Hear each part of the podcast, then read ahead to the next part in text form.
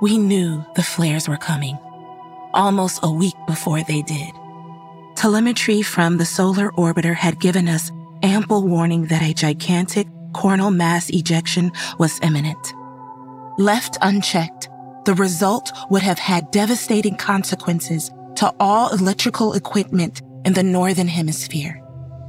Damage that could take upwards of a decade to repair. Powerless to stop the flares, the government decided to be proactive and enact what they called the shutdown protocol. It was a mass mandatory shutdown of all electrical grids for a period of 72 hours during the peak of the solar storm. It was the only hope of protecting our electrical infrastructure. At first, it wasn't so bad. Basic supplies like water and MREs were dropped at every household in the hopes of discouraging looting. Communities band together, handing out blankets and holding communal cookouts on gas grills. We were as ready as we could be. It was beautiful that first night, when the sky was clear for the first time since the Industrial Revolution. Unobscured by light pollution, we could see the Milky Way hanging overhead like a streamer running through the sky. There were more stars than we could count, filling our minds with wonder and amazement. It was magical. And then the screaming began. That first night, most incidents were reported in towns bordering national parks.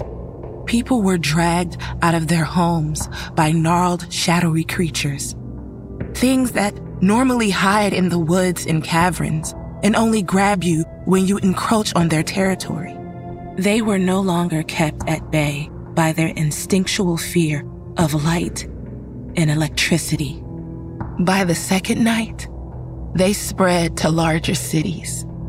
By the third, we had become a buffet.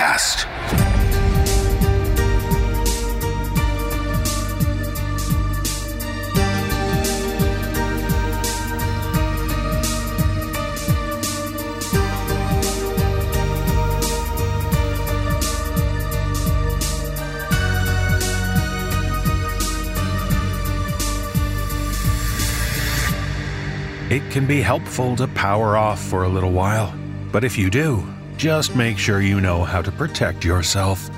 That's what we learned from author Manen Lyset from the tale which was this episode's cold open The Shutdown Protocol, performed by Wafiyyah White. With this being the last episode of season 18 before next week's season finale, I want to take a moment to thank you for being part of our tribute to old time television. It's been fun to journey through the decades with you.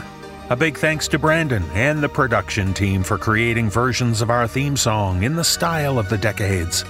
And a rousing round of applause to Jessica McAvoy and our editorial team for crafting the episodes around the wonderful stories submitted this year. We're looking forward to new adventures in 2023 when season 19 kicks off. But we're not quite done yet. In fact, our stories are starting. You'd better not leave. Our tales are quite true if you want to believe.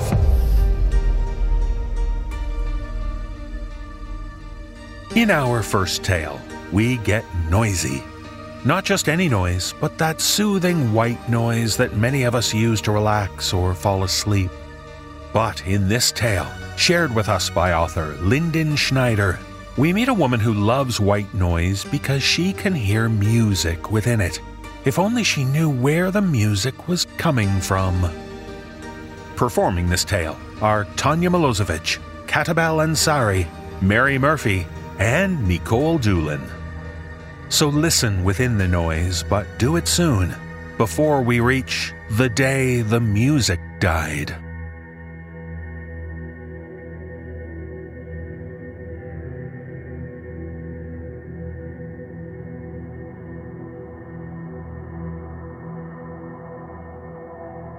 Everyone.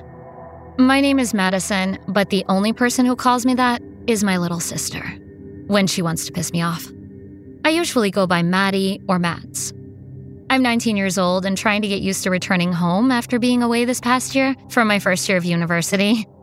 Parents, am I right? The last thing I wrote was a research paper where I had to get to a really high word count, so I apologize if I get wordy. That's not why I'm here, though. I'll get to that. But to understand everything, I think you need to hear this from the beginning. Otherwise, I'm just some teenager overreacting, and I promise you, this is real. My entire life, I've had a pretty kick ass, if benign, superpower. When I was tiny, my parents noticed that I was intensely drawn to white noise, especially when they ran my bath or when it rained heavily. I could sit where I could hear it and wordlessly hum along to music only I could hear. They thought it was pretty adorable at first. That was until I started sneaking into the bathroom and turning on the bath water to let it run. That was an expensive water bill. Not knowing what else to do, they put a latch on the bathroom door that I couldn't reach and figured that was that. Except, of course, it wasn't. I don't remember this part, although it has become family lore as only this kind of story can. It gets told regularly at family gatherings as an amusing anecdote, as an example of how precocious I was at such a young age. Usually accompanied by a joke about my strong personality. Anyway, when I was around three years old, I was at the grocery store with my mom when an intense thunderstorm swept through our town. The rain was so intense you could hear it inside the store over the music and the sounds of people shopping. I was standing next to my mom one moment, and the next, I was gone. Of course, she freaked out, started calling my name, looking for me everywhere. Concerned shoppers and employees began to look for me until somebody told my mom that they thought they saw this kid outside the store. Why they just walked by me, I'll never know. My mom found me humming and dancing outside the store's doors as the rain crashed down in sheets across the parking lot, perfectly happy in my musical little world. If it hasn't quite become clear, I hear music in white noise. As I've gotten older, I've learned much more about my superpower. It's not all white noise. The clearest, loudest signal I get is when I'm around white noise coming from a natural source. Think rain, waterfalls, that kind of thing. Household noises like water running, I get a much fainter signal, but enough to be aware of and enjoy the music. An extra perk is I've never had to put music on while I'm showering. Completely artificial white noise, I get nothing from. So, white noise machines, televisions, or radio static are just white noise.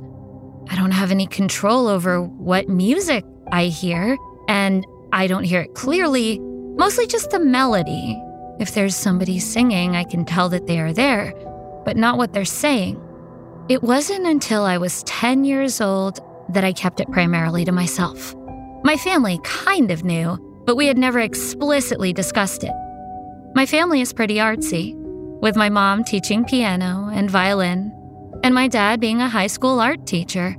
So it's no surprise that with the music around me all the time from different sources, I was a pretty musical kid myself. I was in grade five when the incident happened. The incident shaped my life through middle school and, to some extent, high school as well. Although by then, it had mainly become an urban legend. Although I went to a public school, The community itself was very religious, and most social events that happened outside of school usually revolved around the church. We were already on the outs with most of our neighbors as we didn't regularly attend church, only attending around holidays or significant events like the Summer Jubilee. And that was so we could pitch in to help, not for religious reasons. But I digress. Let's get to the incident. It was mid October and unseasonably hot. The beginning of October had been cool and rainy, and the leaves were blowing off the trees and sticking to things. But now, the sun shone, and the dry leaves collected in low lying areas, perfect for us kids to run through, kicking them up and laughing like maniacs. We all hoped it would stay this warm for Halloween, so we wouldn't have to wear long pants and jackets under our costumes. Spoiler alert, it did not, and we did. I sat at the top of the playground watching the younger kids run around. I was in grade five the oldest grade in the school, and consider myself above such childish antic. I hummed a song to myself, something I'd heard in the shower and wasn't 100% sure I liked, but it was stuck in my head. Another girl from my class, Emily, climbed up beside me. Emily wasn't the most popular girl in grade 5, but she wanted to be. She tried very hard to be cool convincing her parents to buy her clothes and shoes that the cool kids wore, which only caused them to ridicule and ostracize her more, accusing her of being a poser. One day, near the beginning of the school year, Emily had worn makeup, which did not go over well with the kids she so badly wanted to befriend. She had washed it off before first recess, blaming her red rimmed, puffy eyes on rubbing them too hard when she was washing her makeup off. I felt terrible for her. And we were kind of friends, maybe more like frenemies. What's that song? I heard you humming it earlier, too. I shrugged at her. I don't know. She looked at me, brow furrowed. What do you mean you don't know? Did you make it up? No! I hesitated. I didn't want her to ask more questions. The little voice in my head told me that Emily was not someone I should be telling my secrets to. She was definitely not Guyan and chair material. So, where did you hear it? It's weird. Her lip was curling up into a slight sneer. I knew I had to do something, or I would become a target. I don't know, honestly, Emily. But how about I teach it to you? It was the only thing I could come up with. I had been around my mom teaching music enough to know how to help her learn the notes. She was a pretty good singer. We spent the rest of the recess practicing and then humming the song together or using nonsensical sounds in place of words. It was fun, and Emily was being friendly. The bell rang, and we went inside, and I forgot all about teaching Emily the song. Lunchtime came, and I was accosted by girls who wanted me to teach them the song. I was absolutely flabbergasted. I did not want this attention, especially regarding my music. It had always been my thing, my little escape. Now it felt like everyone wanted a piece of something that felt private. But what could I do? If you've ever been a preteen girl, you know that in a situation, you either go along with everyone or become the new number one person to hate. I told myself that it was just one song. What could it hurt? And so, over the next couple of days, I taught pretty much all of the grade 5 girls and even a couple of boys this song. Everyone was humming it, dancing around. Kids that age can create a unique kind of hysteria over the strangest things.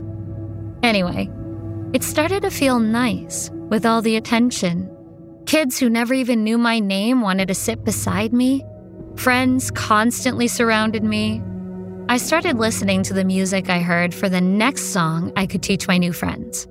The following week, I got invited to my first ever sleepover. Emily had been riding the wave of popularity with me because she had been the first person to learn the song. So she invited me and several of the popular girls over Being so close to Halloween, we were going to watch scary movies and gorge ourselves on junk food. Emily hinted it would be extra cool if I had a new song to teach them. I was so excited. I didn't even care we were going to watch scary movies, which was something I'd never really done. I had no idea how I would react, but I didn't care. I packed my bag with my happy bunny pajamas, fresh from a trip to Hot Topic, and my sleeping bag, and was all set. I didn't notice then, but my parents were a little worried. It was my first sleepover, after all. My little sister was jealous and excited, practically running circles around me. This was going to be the best night ever. My mom dropped me off at 5:30 p.m. at Emily's house. I was the first one there. My mom walked me to the door so that she could introduce herself to Emily's parents. I was so embarrassed that I just waved quickly at her and scampered off with Emily so she could show me the rec room in the basement, where we'd be sleeping. I couldn't help but notice the multiple crosses and cross stitches with Bible quotes throughout the house. Emily's family was very religious, and it showed. But downstairs, the rec room was huge, with a big TV and DVD player that also played Blu ray. This was going to be epic. I know, all this buildup. I bet you're just waiting for my bubble to burst. Well, burst it did, with a sense of anger and self righteousness that only the devout can muster. Emily was telling me about the movies we were going to watch. I could feel the apprehension growing, but I kept telling myself I would be okay. The phone rang upstairs, and we could hear the muffled voice of Emily's mom. She didn't sound happy at all. Then she called Emily upstairs. Be right back. Emily scampered up the stairs. I sat there in silence, trying not to eavesdrop. There was nothing really for me to do other than look around the room at the couch, TV unit, and computer desk. I could hear Emily whine, but I couldn't understand what she was saying. Her mother sounded angry. Then it went quiet. A few minutes later, Emily came downstairs looking pale. She plopped down beside me. Nobody else is coming. She wouldn't look at me. I was stunned. Was this all a setup to make us feel bad? Were the cool kids playing a mean joke? What happened? She looked at me from behind her bangs, eyes wide. Maddie, where did you hear that song? My heart dropped. I suddenly realized that the failed slumber party was somehow my fault. I swallowed hard. Why? Kelly's mom called my mom. She said that that the song you taught us is a song she heard on the radio. But she hesitated, her breaths coming quickly as she told me that the outside world had discovered my secret. She said that there's no way that you could have known that song last week. She said that. She said that it was only released on the 23rd. You taught us before that, on the 16th. Maddie, that's six whole days before it was released. How? How did you know a song that well before it came out? I realized now that her behavior wasn't because she was upset. She was afraid. She was scared of me. I stared at her. I didn't know how to respond. I thought about lying and saying something about a relative in the music industry, but I didn't feel right lying. And besides, I knew the truth would come out eventually.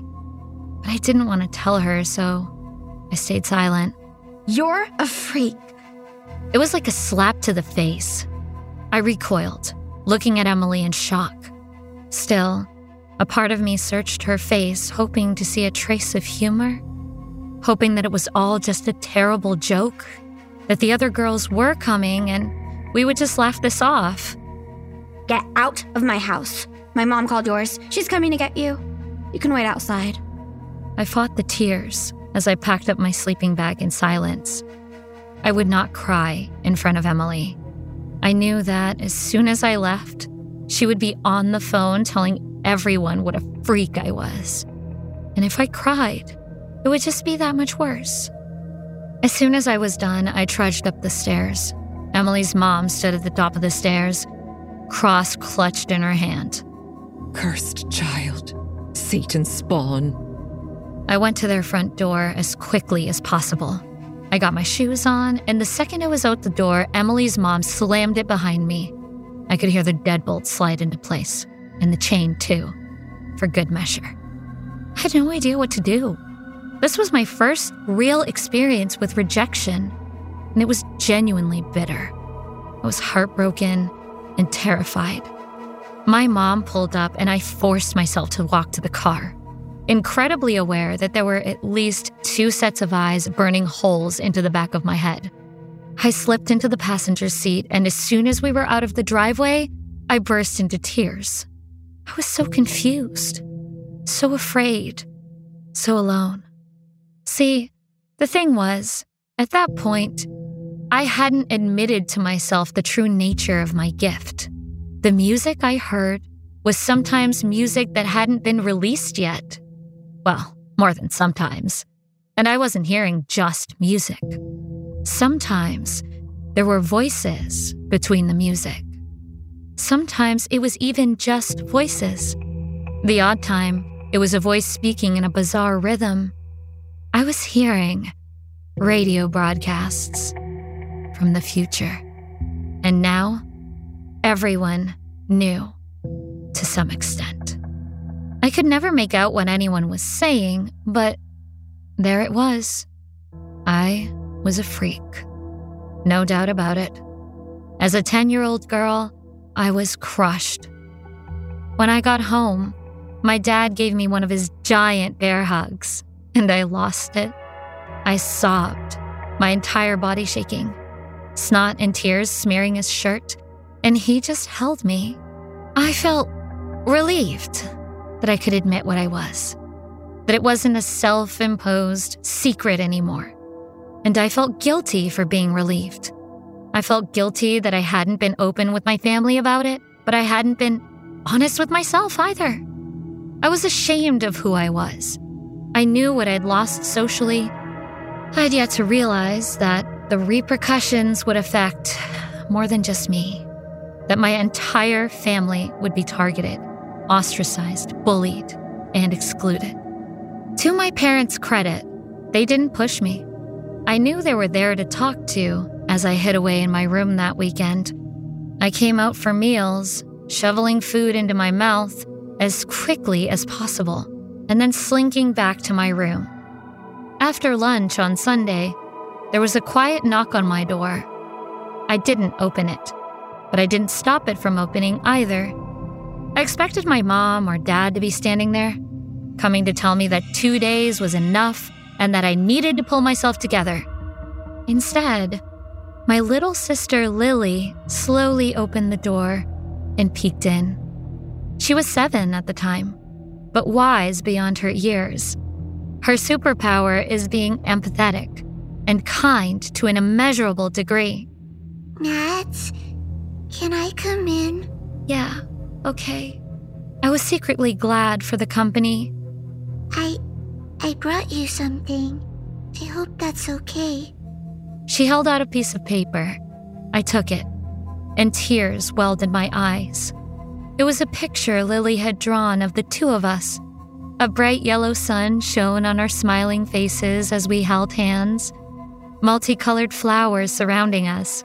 In her best seven year old printing, she had written, I love you, Maddie, with a big red heart. When she saw the tears, she looked so alarmed, she scampered over to where I was lying on the bed. Oh, no, Maddie. I drew it to make you feel better. Don't cry. You did cheer me up, little bug. A lot.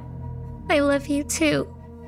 Her small, sweet face broke into a smile, and I could feel some of the sadness fading away. A small smile playing at the corners of my mouth. Is your art stuff still out? Mm hmm. I sighed. Two days was quite enough. Want to go draw together? Lily's already big eyes grew huge and hopeful. She smiled and nodded with such enthusiasm that she almost fell over. I slid off my bed and we went downstairs together. After that, things were rough for my entire family. We were no longer welcome at the church unless my parents agreed to send me away to a camp that helped me get the demon out. My parents were dead set against that. Luckily, my dad taught in the high school in the next town over, but my mom's students all canceled. We got glares and even sometimes called names when we were out shopping. Lily was teased in class. It was a giant, awful mess, and it was all my fault. I felt awful. Shortly after the incident, we had a family meeting. We discussed what was going on and how we were being treated. We talked about moving, but ultimately decided to table the decision for a few months to see if things would calm down. But the more critical part of that meeting was me finally talking to my family about my superpower. I call it my superpower now, thanks to my parents and Lily, as they were the ones who started calling it that right away.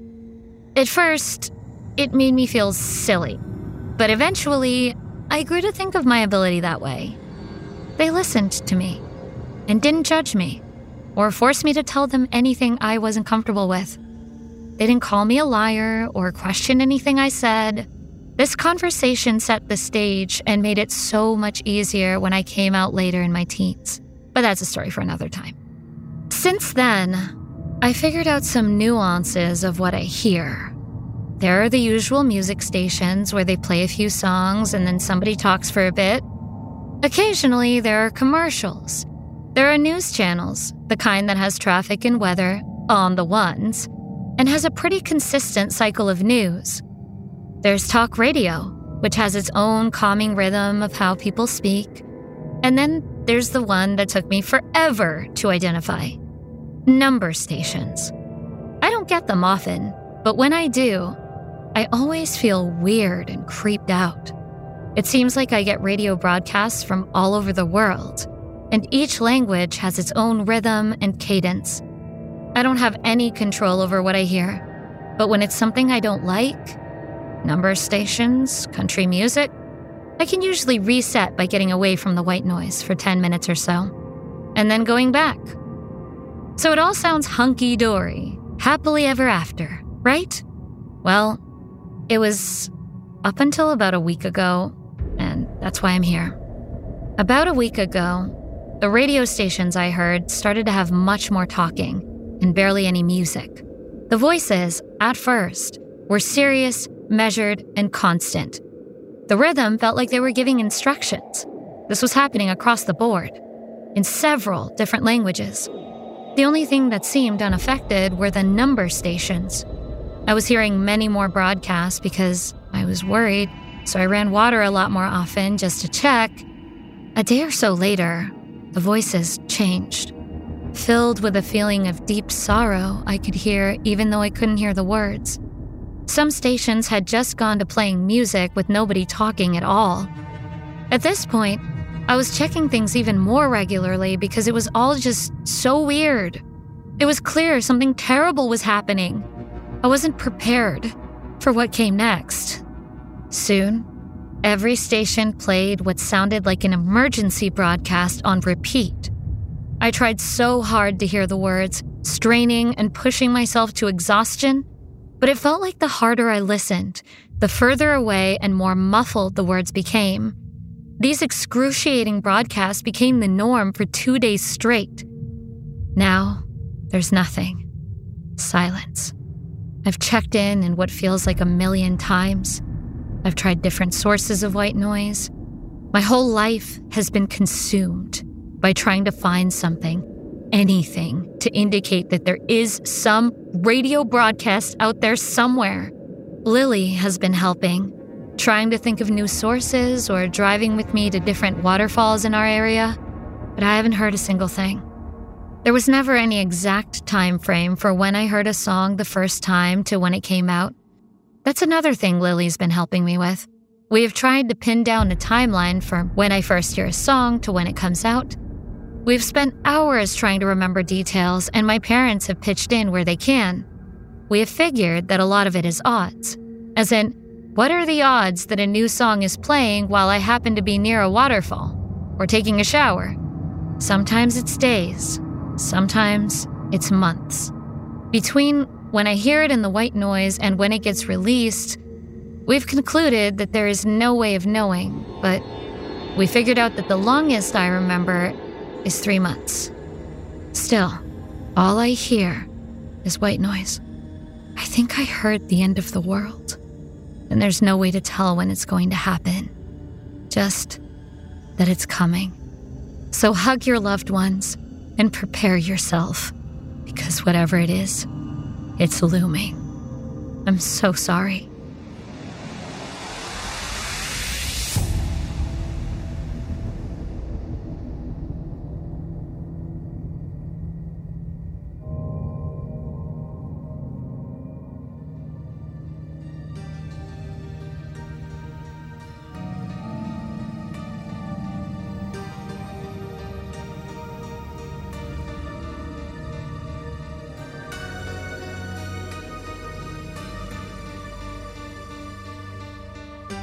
This time of year, depending on where you live, you might hear music outside your door.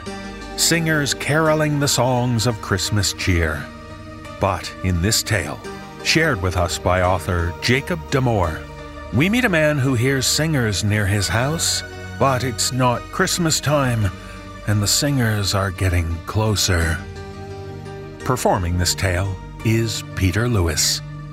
So enjoy the festive carols if you hear them. Just pray you don't hear a psalm in the night.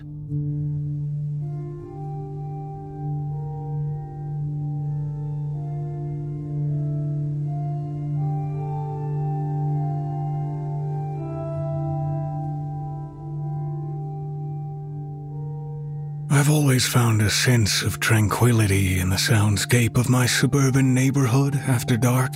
The busy noise of the day dies down, leaving naught but a bed of chirping crickets and the whirl of a crisp wind brushing through the leaves of the trees. Even the hum of traffic passing by my bedroom window brings a comforting rhythm as I lie in bed awaiting sleep. My bedroom rests at the front of my single story house, bordering a large window that looks onto the street. It's not what most would consider the ideal location for a bedroom, but I'm not exactly spoiled for choice. There are only a handful of rooms throughout the whole house, and when I moved in, my options were the room I'm in now or the small windowless alcove across the hall that barely fits my work desk. Never mind trying to shove a queen sized mattress in there. Needless to say, the first thing I did when I moved in was buy a nice set of heavy blackout curtains for my bedroom window, which I keep drawn around the clock. My bedroom is my private sanctuary, I'm not fond of the feeling that a nosy neighbor may be peering in at me from afar. Even so, sometimes, as I lay in bed, I can't shake the feeling that there's someone standing on the other side of those curtains, that if I were to pull them back, I would be met with a pair of watchful eyes beaming down on me. Most of the time, when this feeling crops up, I'm able to shake it away as an irrational thought. Recently, however, things have changed, and I've begun to wonder just how irrational those thoughts really were. I'm no longer certain of when it all began, but if I had to pinpoint a specific moment, it would be four weeks ago, the first time I heard their song. It was around quarter to ten. I had resigned myself to bed over an hour before as I had an early morning the next day, yet sleep eluded me. As I lay restless in bed, I started to get that creeping feeling again that there was something outside my window. As usual, I shook it off, thinking it was just my brain playing a cruel trick on me, knowing full well that I needed a good night's rest. But then I heard it. Out in the street, someone was singing, and not just someone, a whole group. Difficult to tell without seeing them, but there seemed to be at least half a dozen different voices. I couldn't make out what they were singing. The song sounded like gospel, but the lyrics were in a language I couldn't comprehend. It didn't sound like any language I was familiar with. Looking back now, it's strange. I don't remember feeling scared at all that night. Perhaps it was due to my confusion. My attempts to rationalize why these people would be out singing so late at night distracted me from fear. I remember thinking that it was probably a group of drunk college kids messing around. After all, I live in a college town and not too far from the campus, so it seemed plausible. They likely got a bit lost on their way back to the dorms after a night out and lacked the inhibition not to bother my neighbors and I as we tried to sleep.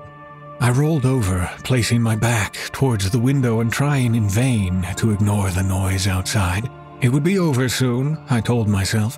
Perhaps even someone with less patience and more confidence than I would go outside and yell at them to knock it off. No such luck.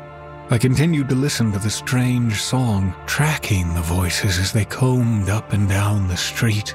It felt longer, but after 10 minutes or so, the street finally fell back into silence. I found comfort once again in my familiar soundscape of cricket chirps and eventually drifted off into sleep. It wasn't until a few days later that I finally managed to bring up the strange event with one of my neighbors. Mrs. Everly was a twig of a woman. The top of her head only rose to my chest, and in her old age she was hardly anything but skin and bones. I happened to run into her doing some yard work as I returned from my evening jog. After a bit of friendly small talk, I finally asked her about the singing the other night. She pursed her lips and her brow furrowed as she tried to determine what I was talking about. I clarified, even though I didn't think it was necessary, how often does a group of carolers show up at night in the middle of spring. But even as I explained further, it was clear Mrs. Everly had no clue what I was talking about. She must have been asleep already, we reasoned, and left it at that. After our conversation, I was ready to let the whole thing fade from my memory, let it go as a strange, one time occurrence, one of those memories that pops back into your head every few years as a funny, unsolved little mystery. Except, as it turned out, it was not a one time occurrence. Two nights after my conversation with Mrs. Everly, I woke up in the dead of night, my throat dry and in need of a drink. I noted the time on the digital clock that rested on my nightstand. Only 11:15, just a couple of hours since I had gone to bed. As I reached for the glass of water I kept beside the clock, I heard it again. That same song. Were there more voices this time?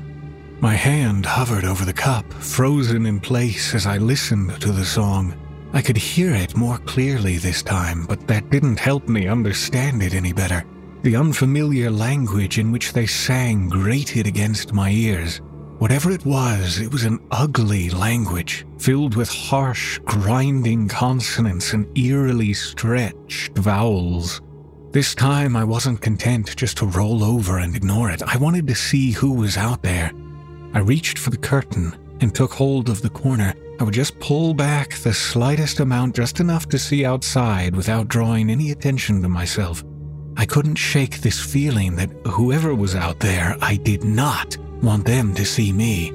I inched the curtain back, peering out into the night. My suburban street didn't come equipped with street lamps, but the moon was bright that night. Once my eyes adjusted, I could see clearly to the other side of the road. There they were, a group of eight people walking up and down the street singing their bizarre chant. From their voices, I could tell that there was a mix of men and women, but I couldn't tell how many of which, nor could I gauge how old they were. They were covered head to toe in blue robes, which made them difficult to spot in the dark, and they wore wide brimmed, pointed hats that looked like they were pulled from a witch's costume straight out of a spirit Halloween store only they had long veils hanging from the brim which fell far past their shoulders. I couldn't believe what I was seeing. It was like a cult was passing through my neighborhood. Just when I decided I had seen enough, one of the singers turned and looked straight at my bedroom window. I told myself there was no way he could have seen me. My room was completely dark and I had barely made a crack in the curtain. But then, the rest of them turned and looked my way. I could feel their stares burning into me. I let go of the curtain and ran for the front door, making sure it was locked. I did the same with every door and window in the house before I found my phone and dialed 911. In those brief moments that I was waiting for the call to go through, I noticed a sudden absence of sound. The singing had stopped. The chirping of the crickets had returned. As expected, the police were no help. With there being no trace of the cloaked figures in the street by the time they arrived, there was little they could do aside from file a report. The flashing blue lights of the squad car that sat outside my house as I answered the dispatched officer's questions did seem to draw the attention of some of my neighbors, though, as I would learn later, not a single one of them had awoken to the singing. After the officer had finally left, I returned to bed for the night, even though I knew there wouldn't be any sleep to be had. Every time I felt my eyes begin to grow heavy and drowsiness start to overtake me, my mind pulsed with the sensation that there was something just beyond my curtains. I never checked. I no longer wanted to find out if the sensation was irrational or not. I opted instead to lay still, anxiously waiting for the sun to rise. I took the following day off from work. I would have been too exhausted, too distracted to get any real work done anyway. I spent most of the day napping on the sofa and catching up on chores around the house. As I was stacking a load of clean dishes in my cabinets, I realized that the song from last night had begun to echo inside my head. Not like an earworm, but like a seed that had been planted and was slowly coming to bloom. I froze, nearly dropping the plate I had pulled from the dishwasher. I tried to clear my mind, but the song was pervasive. I could feel it stretching into every corner of my mind as if it were a parasite, siphoning away all other thoughts until it was all that remained. Before it could overtake me completely, I did the only thing I could think to do. I ran into the living room and found my earbuds, plunging them into my ears and cranking the music on my phone up to a volume that would have been painful in any other circumstance, but now brought only relief as the unwanted song faded from my head.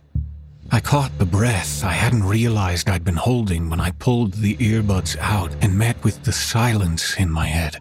The song was gone, but a creeping sense of dread told me that it would be back. I wondered how long I had until then and what would happen when it did return. As sundown approached, I could feel my stomach growing cold. I wanted to cling on to those last precious rays of light like a child to his mother. But soon the last of the day's light faded away, and I was left with the familiar sounds of the night. It wasn't until nearly one o'clock in the morning that I relented and retired to my bedroom. I considered that I might be safe for the night. Both times the singers had woken me had been before midnight. Perhaps the threat of police intervention had actually managed to scare them off. As I apprehensively tucked myself into bed, I fixed my eyes on the curtains beside me, praying that no one would come, that I would have a quiet, restful night. My prayers went unanswered. I awoke to the song only an hour later. Every muscle in my body tensed as soon as I heard it. For a moment, I had to wonder if it had simply crept its way back into my head, but no, I could hear it emanating from outside, from the street. I couldn't bring myself to touch the curtains this time. I didn't want the singers to catch me spying on them again. So I laid still, hoping they would simply go away like they had the first night. As I waited, I listened intently. There was something different this time. Normally, I could hear their voices rise and fade as they paraded up and down the street, but this time their volume was static. They were standing completely still as they sung, from the way it sounded, I guessed they were located on the sidewalk just at the end of my driveway. Why? Why were they so focused on me? I felt a sudden urge to peel back the curtain, curiosity tugging at my arm. Fear held me back. Suddenly, I realized the voices had drawn closer. They were approaching my house. The police. I reached for my phone, scrambling to find it in the dark. When I finally did, I pressed the power button only to be greeted with a screen instructing me to charge my phone. It was dead. I had used up more battery than normal trying to keep myself awake, and in my drowsiness, I'd forgotten to plug it in when I went to bed. Isolation crept over me as I realized there was no one to turn to. The song was getting louder, the singers coming closer to the window. I could feel it in my head again, too, weaving itself throughout my mind. I was backed into a corner. My animal instincts were screaming at me, fight or flight. Reason told me to run, but there was something else there telling me otherwise, and its voice was louder. I took hold of the curtains and threw them open. A chill coursed through my body as I stared at the sight just beyond the thin glass of my window. The singers were right there. Any closer and they would have been pressed up against the glass. At first, I couldn't make out any of their features through their veils, but as I focused harder, I began to see.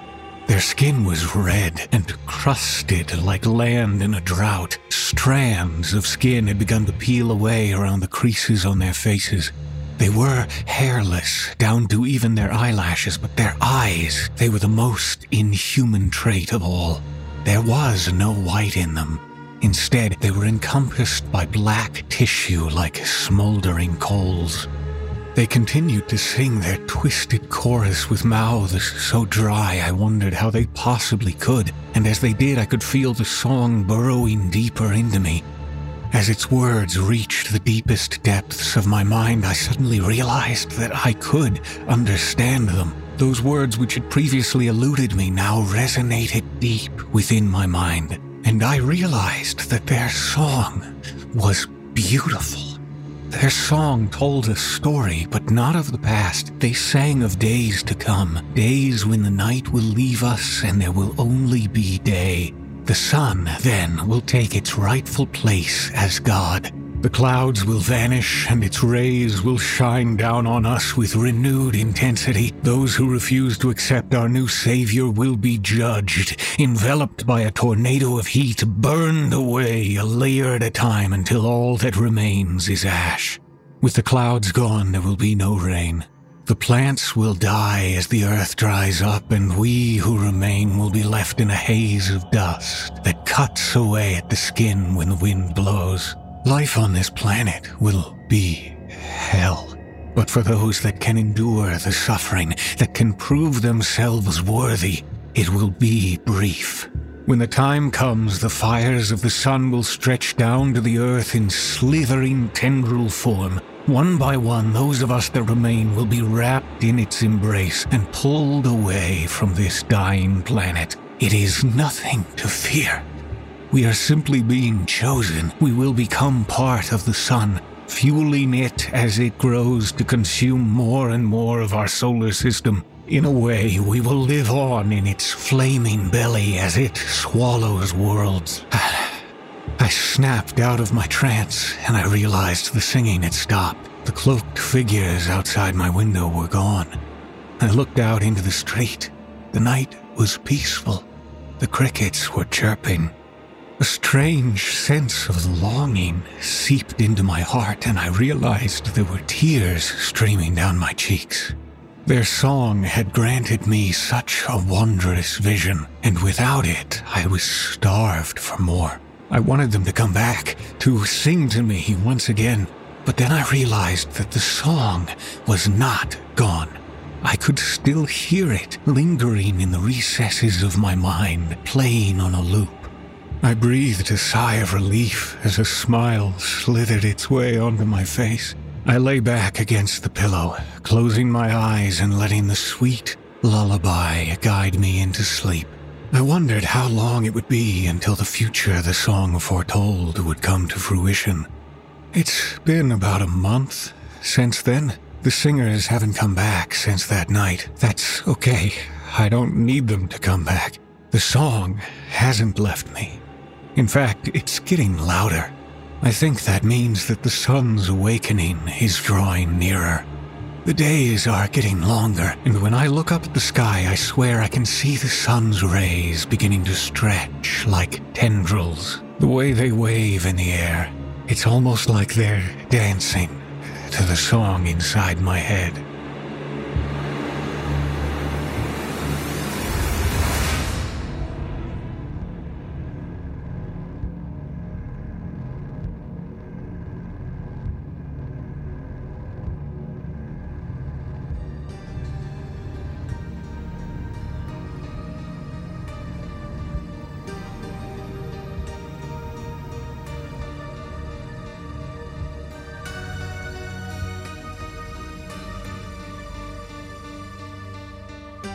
For many years now, we've had astronomers searching the cosmos for signs of life.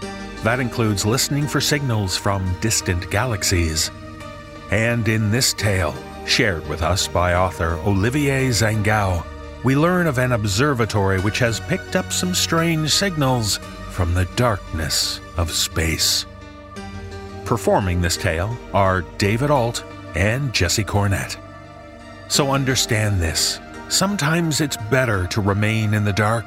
That way you'll avoid hearing the final broadcast.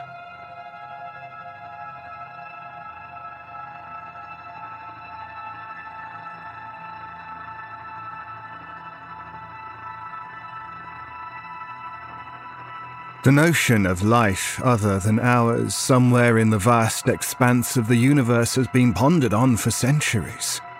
Surely we can't be the only life forms or be unique in possessing the abilities of rational and intelligent thought.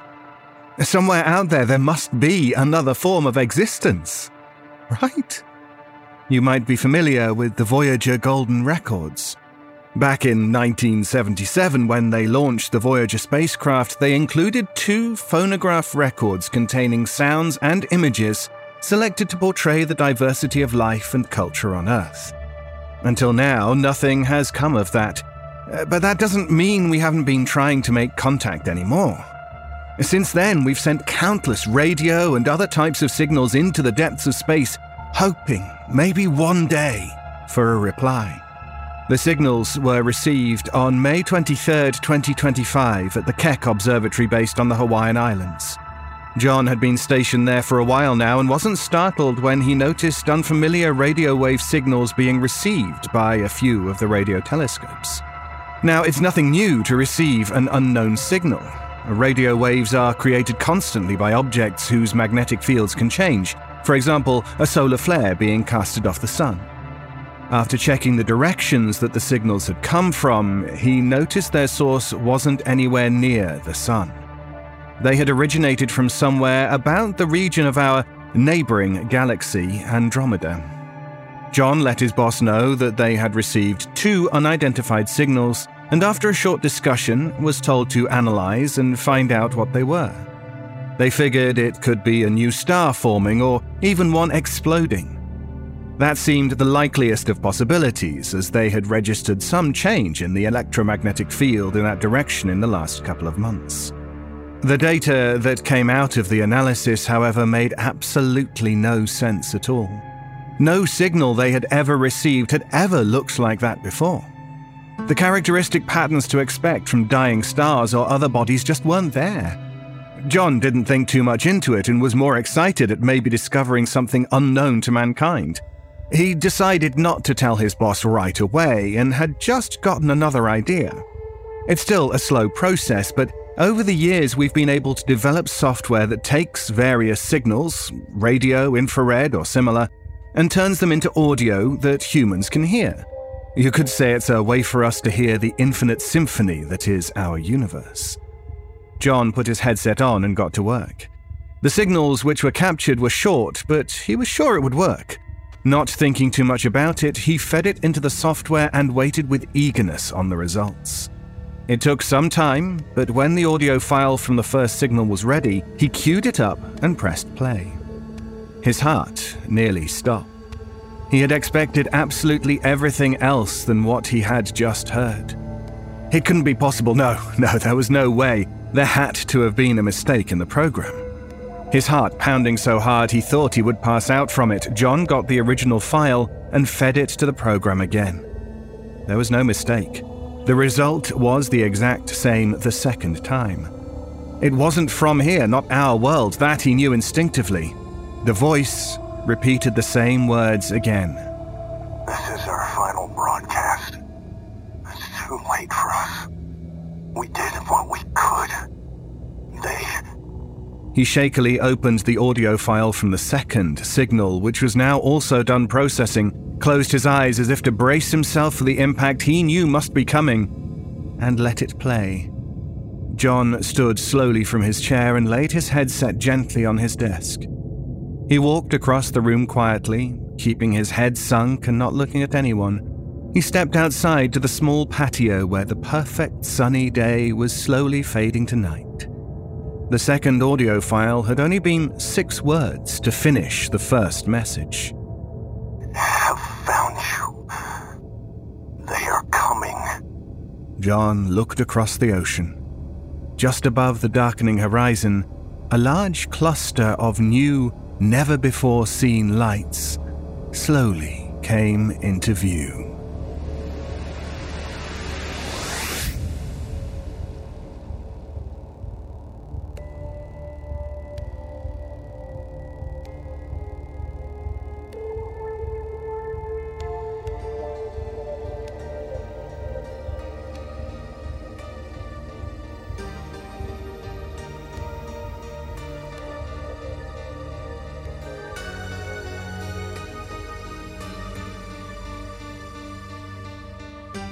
We've heard a lot of doom and gloom lately bad news, pessimism, hopelessness.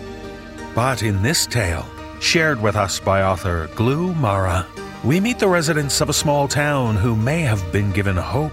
Hope from a strange prophet who wants to lead the people to a much better place. Performing this tale are Kyle Akers and Jesse Cornett. So don't despair, there is hope out there. You might find it in a place called Godsond.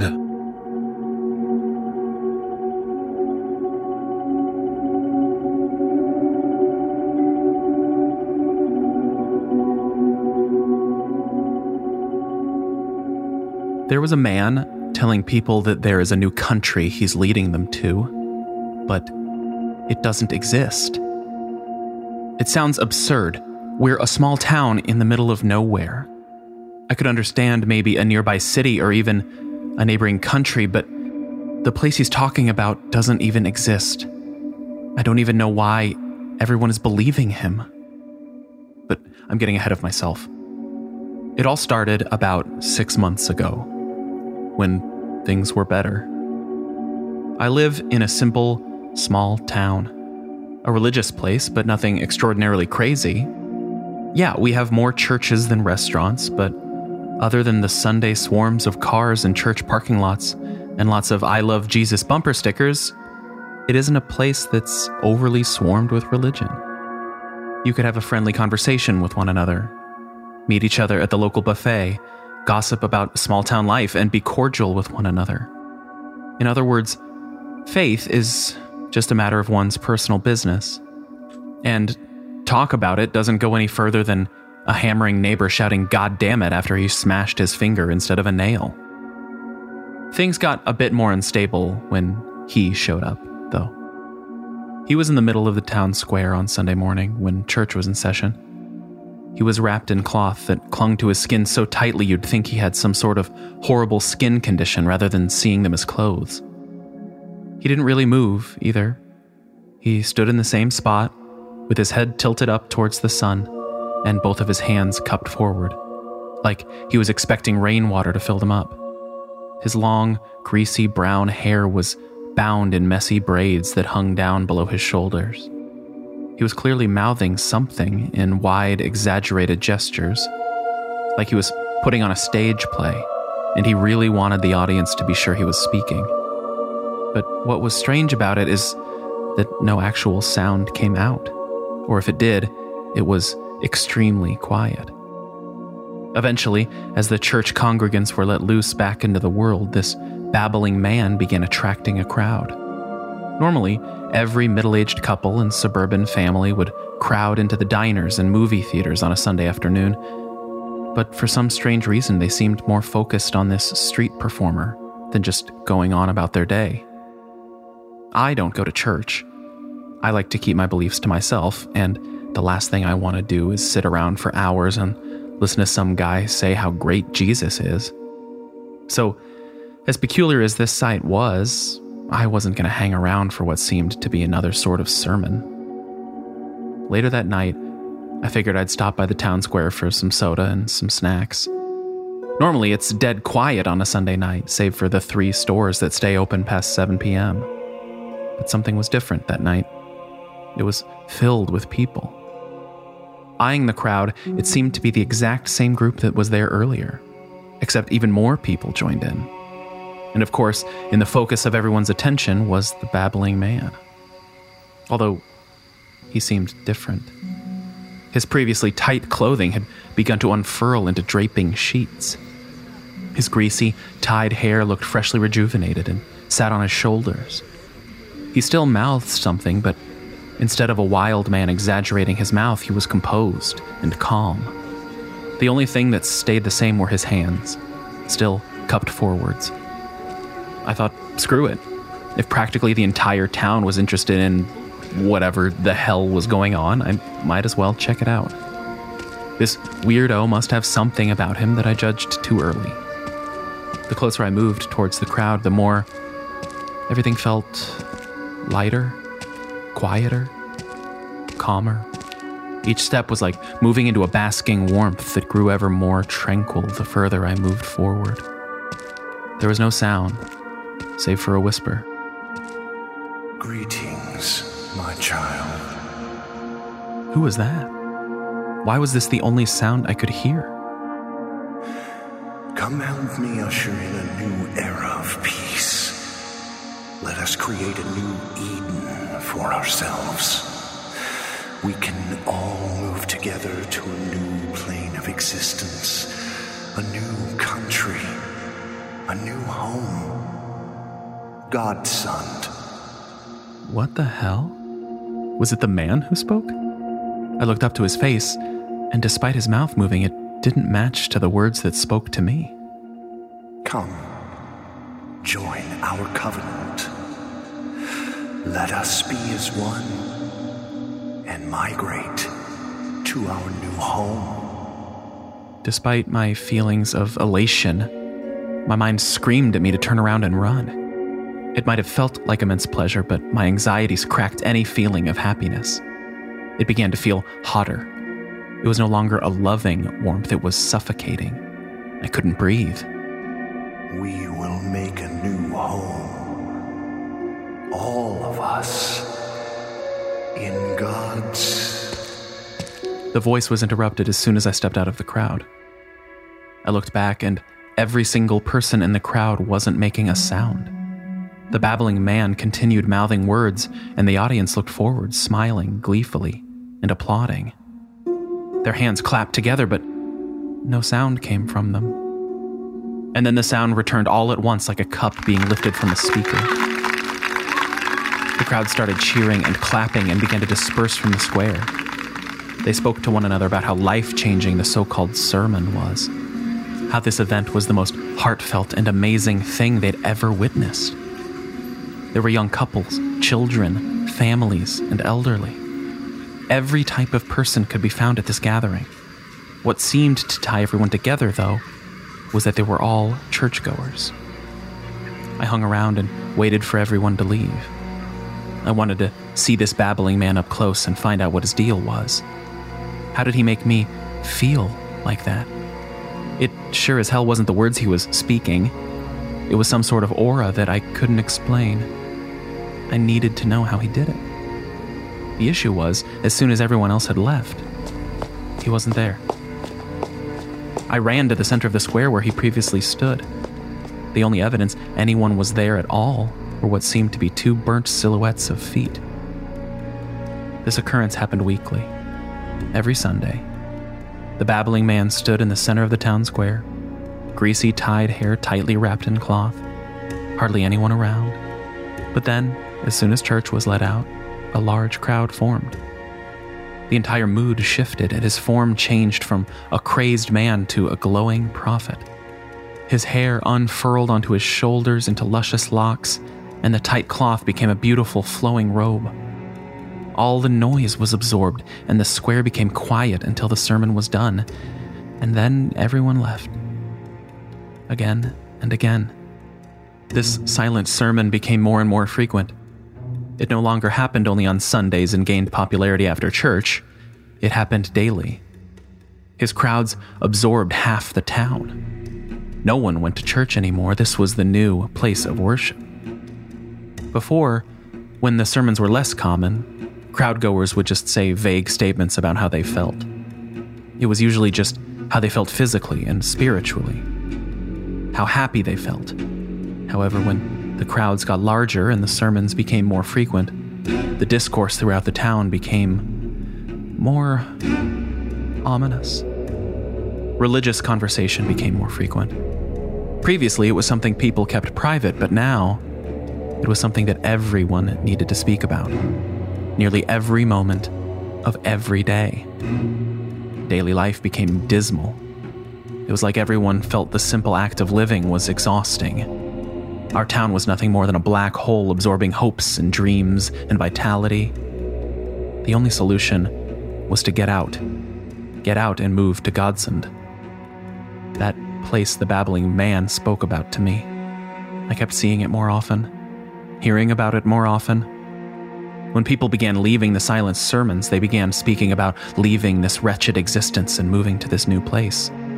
Shops closed up, people stopped going to work, children stopped going to school. Their parents believed it was unnecessary, as it was only a distraction for what was to come. The windows in the buildings around town were scrawled with messages like, Leaving for Godsend, and We no longer need these shells. Some house fires broke out and were left to burn. Even the firefighters abandoned their duties to the town. Possessions were left behind in the blaze, even if pets or people were stuck inside. They no longer mattered if they weren't for the purpose of leaving to Godsend. It seemed nearly everyone in town was invested in this journey. However, there were a few holdouts, and those holdouts were outright shunned by everyone else. If they weren't flat out ignored, they were attacked. Insults or beatings were common if there were non believers in Godsend. It wasn't uncommon to find bruised and bloodied bodies strewn about alleyways or in front yards. An unusual trait found on these bodies were charred handprints burned into their skin. Godsend didn't exist. There wasn't a town nearby named Godsend. There wasn't even a Godsend Avenue nearby. And there sure shit wasn't a country nearby with that name but the way these believers spoke about it, it seemed like it was right next door. It was insane. The believers abandoned everything they had their homes, their churches, their pets, their children. The only thing they needed were the clothes on their back and their faith in their prophet, the babbling man. The last sermon was held on the outskirts of town. It was in the middle of the only road leading out. This was the only new place I'd seen the man. I hadn't seen him anywhere else other than the town square. I hadn't even seen him physically move. He looked as he usually did when there was a large group surrounding him. His robe flowed in the wind, his mouth moved, and his hands were cupped forward. There were hundreds of people this time. That might not seem like a lot, but for our town, that was over half the population. Everything went as it usually did. A silent sermon of people silently cheering, and this static man at the front, unmoving save for his lips and the wind blowing his hair and robes. Eventually, the sound returned. But instead of the sermon ending, the man's hands changed. Black sand poured from the cracks in his fingers. Maybe it was ash, but it streamed from his hands and blew away towards the crowd, dusting anyone nearby. The entire audience stared, silent. It was clear that they weren't silent due to the sermon's muffling effects. They were stunned at what they were seeing. It was some sort of sign. The sand stopped pouring, and for the first time since he appeared, the babbling man moved his hands down. His lips stopped moving, and the only audible sound was his robe in the wind. Godsend awaits. The man walked out of town. His feet were bare and charred. It was the first time I truly noticed. His worshippers followed behind. None of them made any noise save for the shuffling on the pavement. Some had blistered feet and burnt shoes. We've been repairing the town from the vandalism and the arson. It's been weeks since the mass of town people disappeared into the horizon. No one has heard anything from them. Mothers called their children Sisters tried reaching out to their brothers. The newly orphaned children waited for their parents to return. But we haven't heard anything. They said they were going to Godsend, and I suppose they found it. I'm not sure what was so horrible about our life here, but apparently it was so bad they decided to leave everything behind, all in search for some made up paradise. There have been reports several miles south of town. It appears some sort of fire occurred in one farmer's field. A giant scorch mark scarred a large chunk of the ground, half the size of a football field. Hundreds of charred footprints were impressed into the ground, seemingly leading towards the scorch mark. Further peculiar details were these weird circular grooves pressed into the ground. They almost looked like giant, burnt fingerprints. And I understand now. It wasn't Godsend, it was God's hand.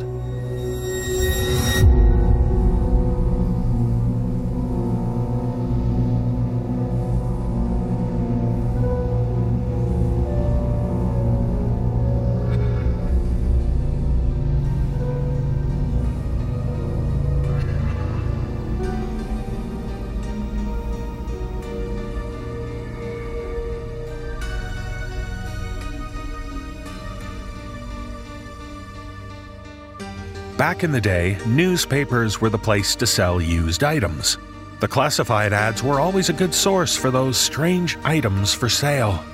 But in this tale, shared with us by author Doug Prochnow, a reporter discovers an ad for a disturbing item, one which inspires a hunt for the story behind it.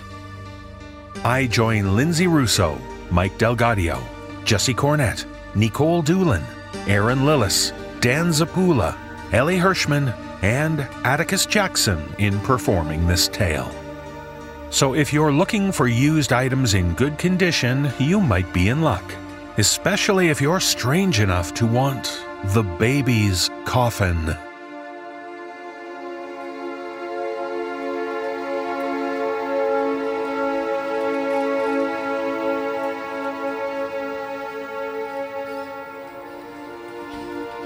Chris had been a newspaperman for all of his adult life, and most days he loved his job. This was not one of those days. He had just been promoted to editor for the investigative journalist team. This should have been a cause for celebration, but his first job had been to lay off one of his reporters, Mike Dunn. He and Mike had started with the paper at the same time, becoming good friends over the years. Judging from Mike's reaction, he wasn't sure their friendship would survive. Chris sat in his new office, staring at the TVs tuned to various all news stations. How the hell was he supposed to make a good impression in his new job when he had to fire the reporter he trusted the most? He had the sinking feeling that maybe he wasn't cut out to be in a management position. He hadn't even thought to ask Mike what he was working on. There was a knock at Chris's door. He looked up to see Roger Grimley from the advertising department. He'd been on a nodding acquaintance with Roger for years, but never really spoken to the man. Uh, you got a moment? He stepped into Chris's office without waiting for an answer and sat down. Your predecessor asked me to let him know if we ever ran across something unusual in the way of classified ads. He thought it could lead to an interesting story. Okay. Chris didn't have time to shoot the breeze with Roger about a goddamn classified ad. He needed to find Mike and see if he could repair the damage to their friendship. Besides, he doubted that a classified ad could lead to anything interesting. What had his predecessor been thinking? From the way Roger made himself at home, Chris could see that he wasn't going to be able to get rid of Roger quickly. This was called in earlier this morning. He pushed a piece of paper across Chris's desk. Chris looked down at the newspaper's standard internal form for classifieds. The text for the ad read, For sale, baby's coffin, used. It was followed by a phone number. Is this some kind of joke? I thought so too, at first. But I called the number and it seems legit. The woman who answered said she had a baby's coffin for sale. Did you get anything else from her? No, I, I didn't press her. I told her we just wanted to confirm the text of the ad. I said somebody else from the paper may call her with some more questions. I, I figured the rest is up to you. Thanks. The problem is that I just had to lay off my best investigative reporter. There may be a story here, but I don't have anyone to put on it. I I don't want to do your job for you, but you may want to think about putting one of the interns on this. They're always eager to help. After some small talk, Roger finally left and Chris called the Human Resources Department. HR said they had the perfect candidate, Renee Lilly, a senior at Northwestern's Medill School of Journalism. Chris didn't feel like searching for Renee's cubicle, which was no doubt buried somewhere in the bowels of the old building the Chicago Post Dispatch called home. He settled on an email so he could give her the background before they talked. Hi, Renee. My name is Chris Morgan, and I'm the new editor for the investigative journalism team here at the CPD. HR tells me that you're interested in work in that area. I have an assignment that should be right up your alley. Let me give you what we know, and we can talk after you've had a chance to review things. This morning, a woman called a new classified ad into the paper. I've attached a copy of our intake form, which gives the text of the ad, etc. You may be familiar with the possibly apocryphal story attributed to Ernest Hemingway about the earliest example of flash fiction. Hemingway bet a group of writers that he could write a sad story in only six words. The group took the bet and paid up without complaint when he wrote, For sale, baby shoes, never worn. This new classified ad sounds a lot like Hemingway's story. I want you to do the legwork and find out whether there's more to it. You should begin by talking to the woman who placed the ad. If there's a story here, you and I will work on it together. When you have a chance, why don't you drop by my office and we'll talk about the questions you should ask. I'm on the 10th floor of the building. I look forward to meeting you, Chris. Chris expected to hear from Renee almost immediately, but the afternoon came and went without even a return email. He started to think she may not have been such a good choice.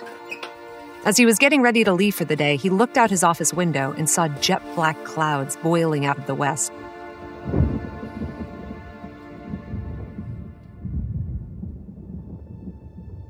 On the following day, he was late getting into the office. Yesterday's thunderstorm had continued overnight, culminating in a rush hour derecho that flattened trees and brought traffic to a stop. Preoccupied with thoughts about the busy day ahead of him, he went straight to his computer and his emails.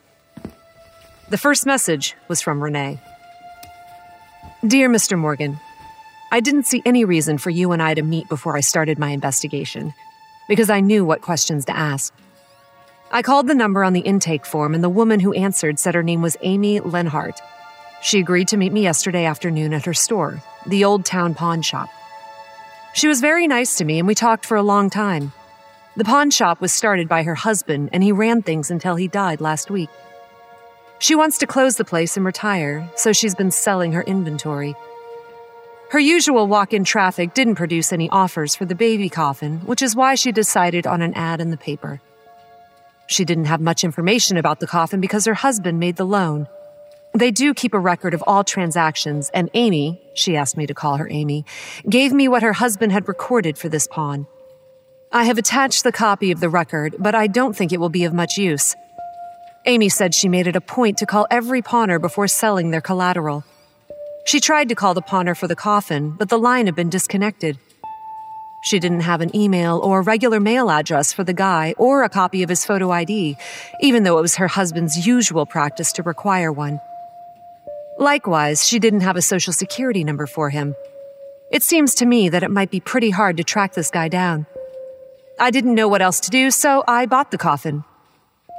It wasn't very expensive. I put the coffin on your desk this morning. If you need anything else, just let me know. Renee. When he finished reading Renee's note, Chris looked for the coffin. Sure enough, it was on the corner of his desk behind a stack of redwelds from another investigation his team was covering. It wasn't very big, maybe three feet long and about a foot and a half wide, and made from cheap pine, which was why Renee could afford to buy it. He pulled the coffin closer and studied it.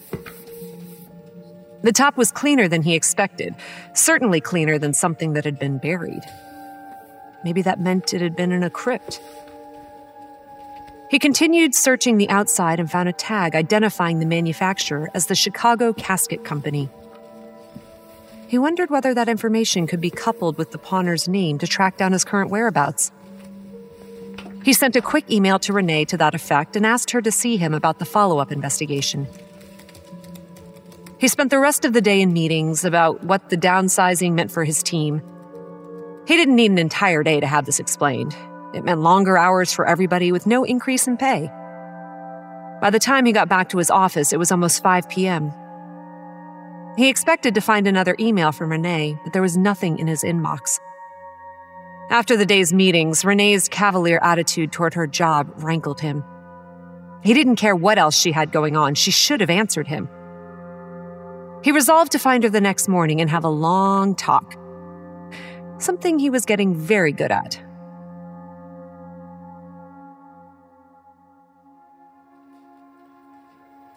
The next morning, he went straight to the HR department. The head of the department was Julie Thayer, whom he recognized from yesterday's meetings, although they hadn't talked.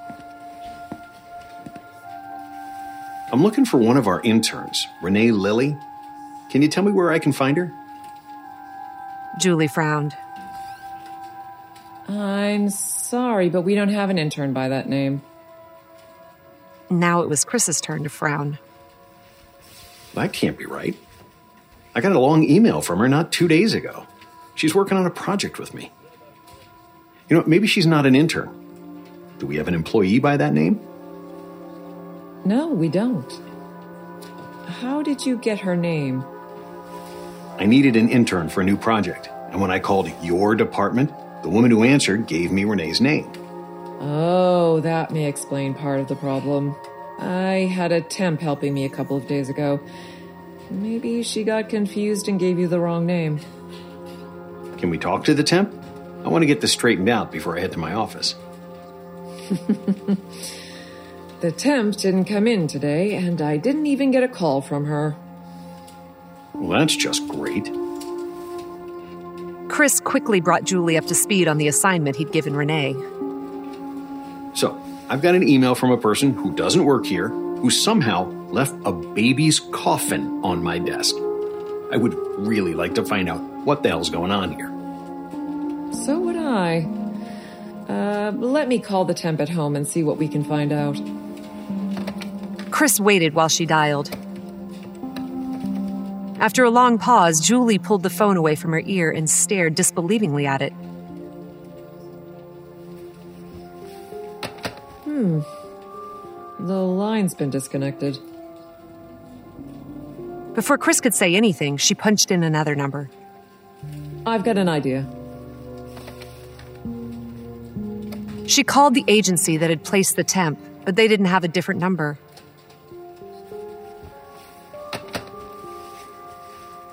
I think you've done all you could. I'll just have to retrace Renee's steps and see where that leads. More curious than ever, Chris walked to his office. According to his calendar, no more downsizing meetings had been scheduled, so he had some time for research before calling the pawn shop Renee had visited. He learned that the coffin was some kind of hybrid. Although it had the six sides associated with coffins, it had a hinged lid, which was the hallmark of a casket. Unsure of what else Renee had done, he decided to open the coffin to make sure nothing obvious had been overlooked. It opened with a rusty squeak, and Chris was unsurprised to find it completely empty. As he was closing the lid, he glanced at the underside and discovered it was covered with bloody scratches. Stunned, he fell back into his chair. What the hell? Had some kid been buried alive in this thing? He took a deep breath and examined the lid more closely.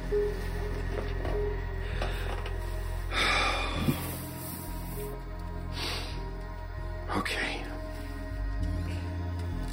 The blood had not dried too long ago because it was still reddish. He lightly ran a finger over the scratches and discovered they were actually deep grooves.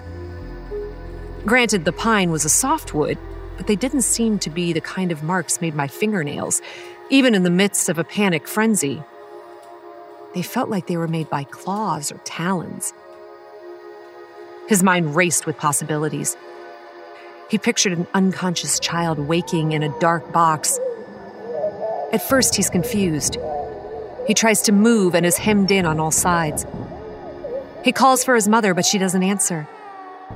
The confusion gives way to screaming, and he frantically rakes the lid, fingernails wearing down to bloody stumps. Does somebody hear him?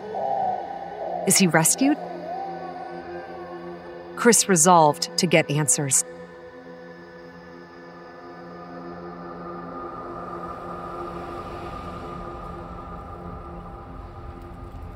His first stop was the Old Town Pawn Shop. He decided to walk the short distance to the shop and plan his approach, mindful that this could be a police matter. As he stepped inside, the door triggered an old fashioned shopkeep bell.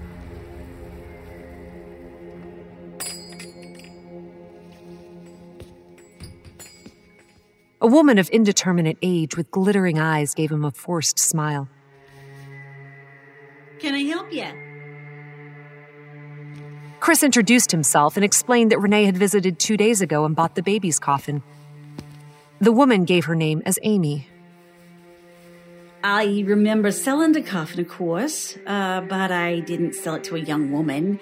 I uh, sold it to a young man, a handsome, prepossessing one, I might add. Chris was now more confused than ever. Can you describe this woman? When Chris couldn't, she added, I'm not sure how much help I can give you. Are you sure it was a young woman? Renee can be a man's name, you know. Chris hadn't thought of that, although he wasn't sure how much it mattered.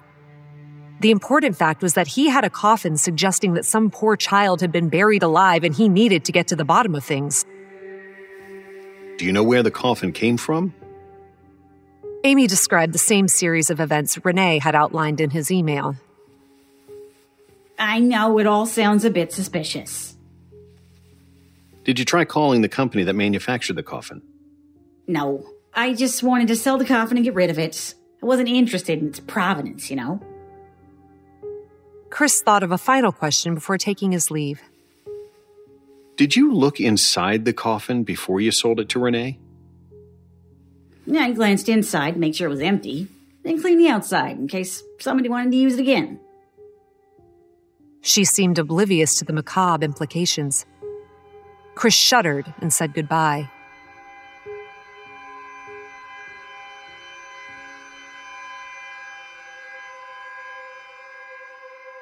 The office was quiet upon his return. He could focus on his next step, which was to call the casket company and find out who in the Chicago area bought their coffins. He caught a break when he called the Chicago Casket Company. Despite being in Chicago, most of their business was out of state. There was only one funeral home in Chicago that was a steady customer Murray Funeral Home. Chris thought about his approach. He didn't want to get too deep into the details over the phone, but he wanted to make sure that he could talk to somebody knowledgeable. Some quick online research revealed that Jamison Murray was the founder and owner. Chris made sure that Mr. Murray would be able to see him that afternoon and drove to the home's Rogers Park address.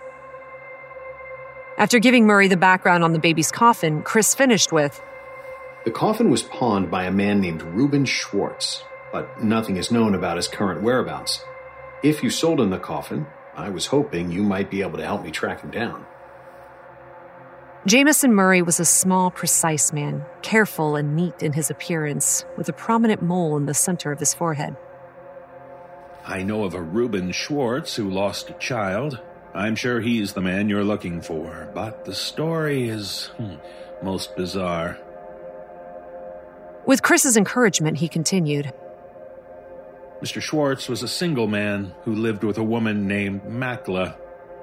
Although I didn't know either of them, I heard that Makla was a woman of, uh, well, a very questionable repute. As a result of Makla's many infidelities, her relationship with Reuben was a stormy one, to say the least. Unsurprisingly, she became pregnant and supposedly had no clue as to the father's identity. But she hadn't been intimate with Reuben for some time. She was certain he would figure out the truth and, fearing how he might react, ran away to stay with a friend until after the birth. Did she get back together with Reuben? Yes, but their relationship was just as stormy as ever. For a while, Makla was able to convince Reuben he was the father. It was only a matter of time, however, before Reuben figured things out. He confronted Makla. When she was unable to identify the father, he flew into a rage, killing the baby and injuring Makla. The child's body was entrusted to our care. Chris showed Murray a photograph of the casket on his phone. Yes, yes, that's definitely one of ours. Do you know where the child's body was laid to rest? There was a Schwartz family mausoleum in Graceland Cemetery, and the child was interred there. That's kind of odd, isn't it? Didn't Schwartz kill the child because it wasn't his? Quite true. But you must keep in mind that Schwartz himself was not around to attend the funeral. He had, of course, been arrested for the murder and the assault on Makla. It was Makla who attended to the details. I believe she hoped to legitimize the child in death by having him entombed in the Schwartz family crypt. Didn't the Schwartz family object? I'm afraid Makla was the closest thing Reuben had to a family, and he was in no position to say anything. When you were talking about the child, you said him. I gather Makla had a boy. Do you know his name? Makla called him Camon. So, what happened to Reuben and Makla? Well, Reuben, of course, was arrested for the murder of the child. He committed suicide while in jail. Makla wanted to change her name and disappear. What were Camon's injuries?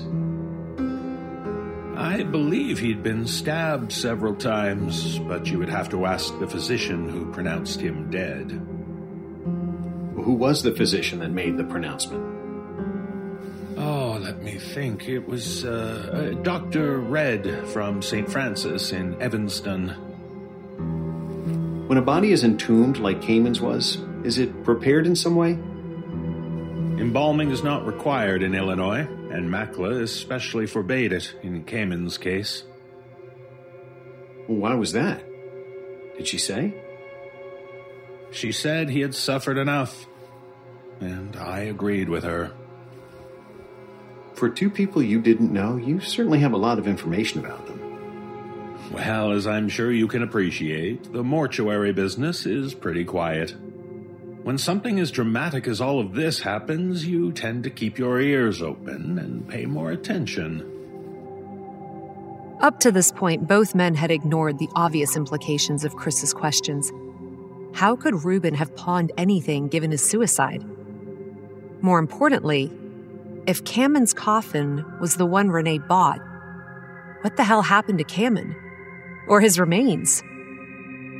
Trying to be circumspect because the police could still get involved, Chris asked After Camon was entombed, were his remains ever disturbed? Not that I know, but something must have happened because you now have the coffin. Or am I missing the point? I don't think so. As I said, I'm just trying to get to the bottom of things. The only suggestion I have is that you talk to Graceland. Perhaps there was a grave robbery. Chris didn't think this was a grave robbery, but he saw no reason to disabuse Murray of that assumption. He said his goodbyes and returned to the office. A voicemail message was waiting for him. He hoped it was not another layoff. It was Julie Thayer from HR. I called Northwestern and asked whether they have a student named Renee Lilly. I thought that could have been a source of the confusion when you called for an intern. They said they've never had a student by that name or any variation of it. I also called the temp agency again to see whether they had any additional information about the temp who helped me earlier this week, but they had nothing more on her. Chris considered where he stood. Somebody had gone to a lot of trouble to get the baby's coffin in his hands and pique his investigative instincts. This same person or persons had also hidden their identity. He was being manipulated, that much was clear. But for what purpose? The only way to answer the question was to continue with the investigation he had planned, keeping in mind that things may not be as they appeared. He wanted to interview Reuben Schwartz, but his suicide made that impossible. His arrest and incarceration also made it impossible for him to pawn the coffin, which meant somebody had decided to impersonate Schwartz and pawn the coffin or Mr. Leonhardt had decided to falsify his own pawn records. Neither possibility seemed likely to Chris. Chris felt like his investigation was grinding to a halt.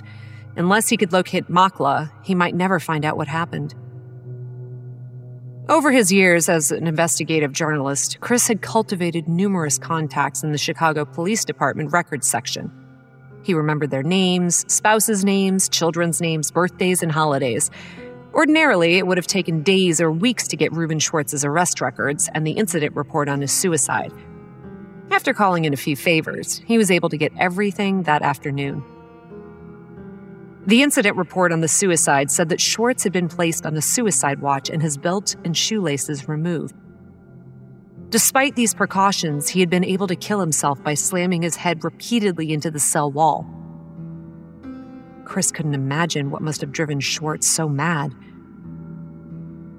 Chilled to the marrow, Chris turned to the police report. The report said that Schwartz had been arrested while covered in blood and still holding the knife he had used. He had been darkly muttering about the baby being a bad seed and a devil. Referring to Makla, he had told the officers to get that whore out of his sight. He had obviously gone insane. The report identified Makla as the complaining witness and next of kin, but a quick telephone call revealed that she had already disconnected the listed number. Chris had no doubt she had moved as well. With no lead on Makla's whereabouts, Chris was down to visiting the mausoleum where the baby had been entombed and interviewing Dr. Redd. Because his investigative team was so short-handed, these would have to wait. He needed to get back to the office and act like an editor, or he'd be the next one to get laid off. Fortunately, tomorrow was a Friday. He could get an early start on visiting Graceland and St. Francis while still putting in a full day at the office. From his online research, Chris learned that grave robbing was one of the few crimes that was not popular in Chicago, the last reported incident was more than 10 years ago, when the manager of a cemetery, along with some coworkers, dug up the dead and discarded them so their burial plots could be resold. He didn't think that was behind the disturbance of baby Cameron's burial. Making sure that the manager of Graceland had been employed there long enough to be helpful, just as he had done with Jamison Murray, Chris made an appointment to see him early Friday morning.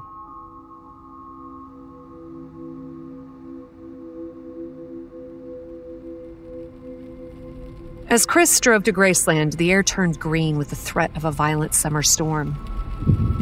The office and visitor center were just inside the main entrance off West Irving Park Road. Heavy, greasy drops of rain started to fall while Chris hurried inside. Caleb Rotter was the cemetery manager. Tall and imposing, he greeted Chris carefully as though afraid that Chris's investigation would damage the cemetery's sterling reputation. Sensing his concern, Chris filled him in on the details. I'm interested in anything you can tell me about how Camon's coffin came to be entombed here, and who visited the mausoleum. I don't think I can be much help. We don't keep track of who visits the cemetery, let alone individual mausoleums. The Schwartz mausoleum was built a long time ago. When Camon's mother said she wanted him entombed in the family mausoleum, no one objected. Because there was plenty of space, we did not press the issue. Was Reuben Schwartz entombed in the mausoleum as well? No. From what you say, it's possible that he didn't leave a will with directions saying he should have been entombed here. Caleb offered to show Chris the mausoleum, and they made their way across the cemetery through the pelting rain. Along the way, Caleb explained that the Schwartz family had chosen an indoor mausoleum. Besides an open space for visitors to pay their respects, the mausoleum had a number of chambers, or crypts, which housed each individual's casket or coffin. An engraved plaque identified the person whose remains resided in each crypt. The Schwartz family mausoleum seemed like a very expensive undertaking, and Caleb confirmed that it had been. The Schwartz family obviously had a lot of money. The mausoleum itself was a brooding, dark granite presence with a dirty, white marble interior. Several generations of Schwartzes were entombed inside. But Camon's crypt was open and empty. Where's Camon's coffin? It should be here. We have no record of it being moved. The dust inside the crypt looks like it's been disturbed recently. Has there been any maintenance work in here? Well, because of the COVID outbreak, some of the maintenance staff was out sick, so I hired an independent landscaping firm to help out until the regular staff returned. They sent over three guys last Friday, but they weren't supposed to be working anywhere near here. I'd like to talk to them. Do you have their names? No, I fired them because they didn't seem to know what they were doing. I have the name of their employer somewhere in the office. You know what? I'm going to be late for my next appointment. Can I call you and get the name? Yeah, sure.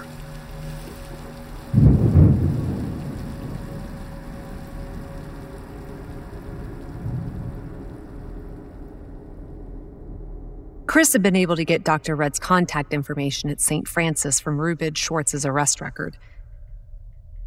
The St. Francis Hospital campus was enormous, but Chris eventually found the doctor's office. The doctor was a short, balding man with a port wine stain on the side of his neck. Medical journals were stacked haphazardly throughout his office. He made it clear he was doing Chris a favor. Chris had told him about Camon's coffin being pawned and his investigation into the circumstances surrounding Camon's death. But he didn't tell the doctor about the bloody scratches under the coffin lid. For now, Chris was content to leave the doctor with the impression that this was a human interest story. As you know, I was on call when Camon was brought to the emergency room. He was completely unresponsive, and his vital signs were all but non existent. He had suffered an enormous blood loss, and his heart stopped while I was examining him. Despite all of our resuscitation efforts, I pronounced him dead within an hour of his arrival. Was there any doubt about the fact of his death? None whatsoever. I prepared a diagram of the child's wounds for the police. The doctor handed it to Chris. I've marked the ones that would have proven fatal. They include being stabbed in the heart. I examined Camon's coffin and found bloody scratches on the inside of the lid. Can you account for that? Well, the likely explanation is that some third party added those scratches. Maybe the person who pawned it or the pawnbroker. But if you're telling me that Camon made those scratches, then I'd say it's nothing short of a miracle, because he was most assuredly dead when I last saw him. His body might offer some clue as to what really happened. Has it been recovered? Chris had to admit Camon's body was still missing. The mother's name was Makla. Do you know what became of her? Well, she told me she was changing her name so she could start over. Do you know her new name? Amy Leonhardt is what she told me.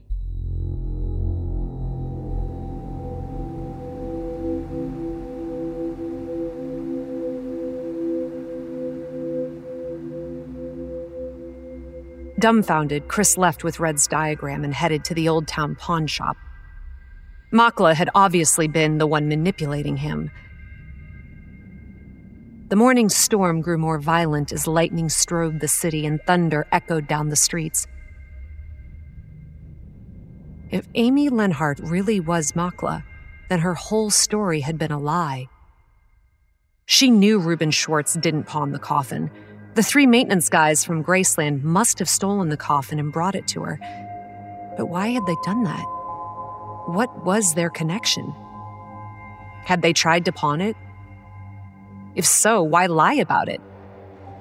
And where was Camon's body now? A crime of some sort may have been committed, yet Amy, nay, Makla, had gone out of her way to expose the mystery and interest a newspaper in the details. Why? Chris planned to confront her with what he knew. Depending on her answers, he would call the police. As Chris walked out of the storm into the pawn shop, Amy looked up with the same hard glitter in her eyes he remembered from his last visit. I see somebody's figured out a few things, Where's Camon's body? but you haven't figured out everything, have you? He's here, of course. Alive and well. That's not possible. Camon's dead and buried. Amy called to the back of the shop. Camon, dear, why don't you come out and introduce yourself? Chris looked behind Amy toward the rear. A tall, blond man in his early 30s walked confidently up to Chris and stuck out his hand.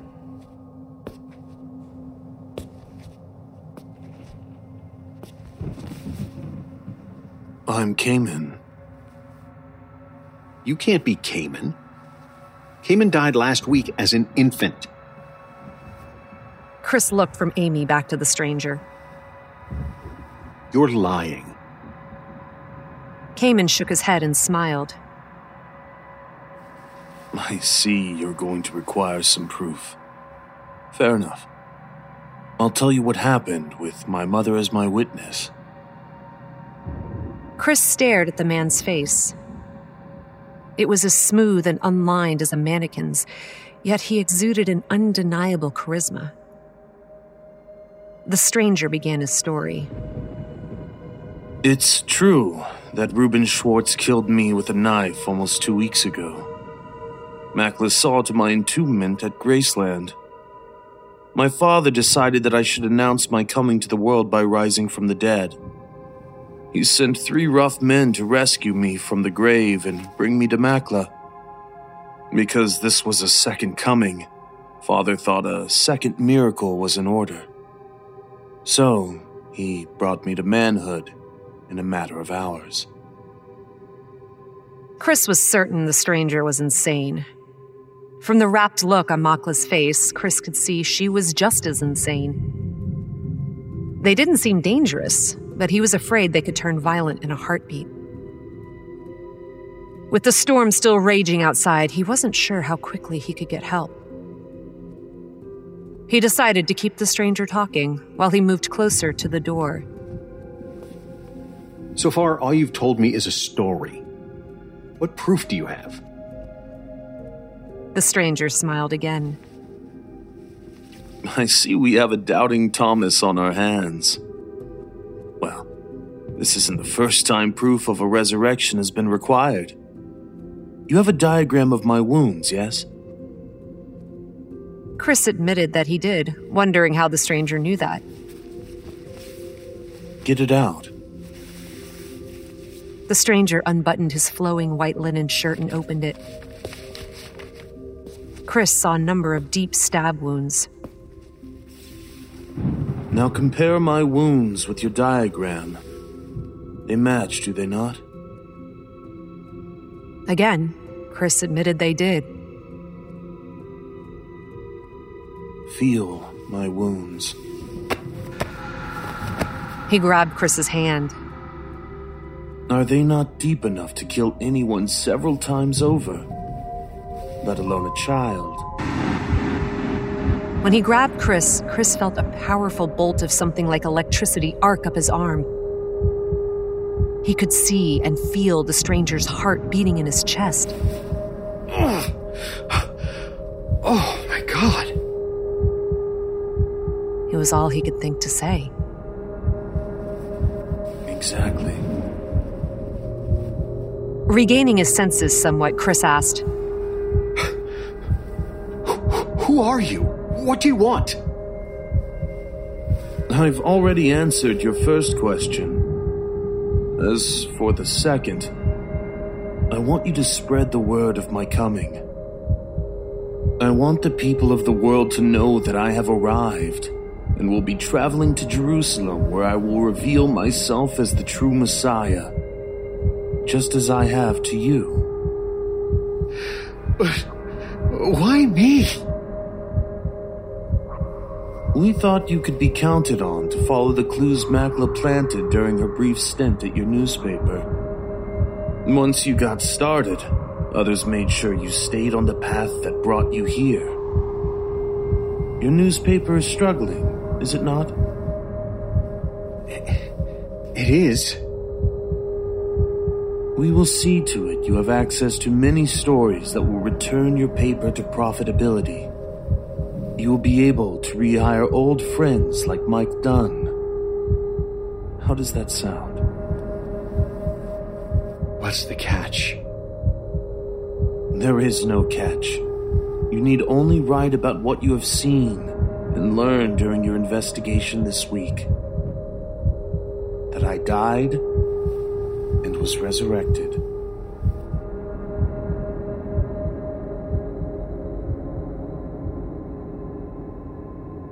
Chris returned to the office and spent the weekend writing his story. The headline read, The Second Coming, with a deck that said, A coffin was his manger. He included photos of Camon's wounds and the diagram Dr. Redd had supplied. The story made it clear that for the first time in living memory, a genuine miracle had occurred. He posted the story to the paper's website on Sunday night. Within an hour, he had over a million hits. The newsprint edition of the story also sold out. Soon, flights from all over the world to Jerusalem were booked solid. The rushed nature of his story had left his office in a shambles, and he spent Monday morning cleaning up. On his desk, under some empty pizza boxes, he discovered the coffin that had started everything. Of course, it was no longer just a baby's coffin, it was a holy relic. He picked up the coffin to move it someplace safe and saw charred sawdust outlining where it had lain. He quickly looked underneath the coffin to make sure it hadn't been damaged. Underneath the coffin, some lettering had been burned into the wood. The blackened words said, The first seal is broken. The beast is loose. It claims a crown, but wields a sword. Its words are lies spoken. Chris stared open mouthed, uncomprehending. What had he done?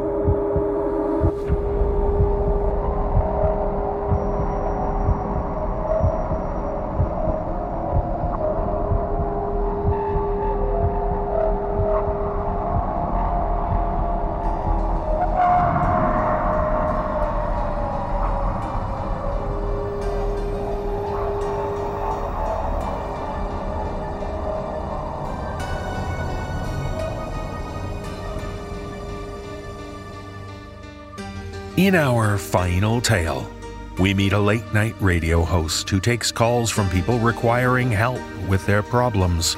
Usually the normal stuff like relationship or career advice. But in this tale, shared with us by author Alex Woodroe, one caller has a rather unique problem, one the host is completely unequipped to help with. Performing this tale are Kristen DiMercurio, Graham Rowat, Jeff Clement, Matthew Bradford, Nichole Goodnight, and Dan Zappulla. So if you need help, listen in. I just hope you don't have the same problem that we learn about in the Grant Marty events.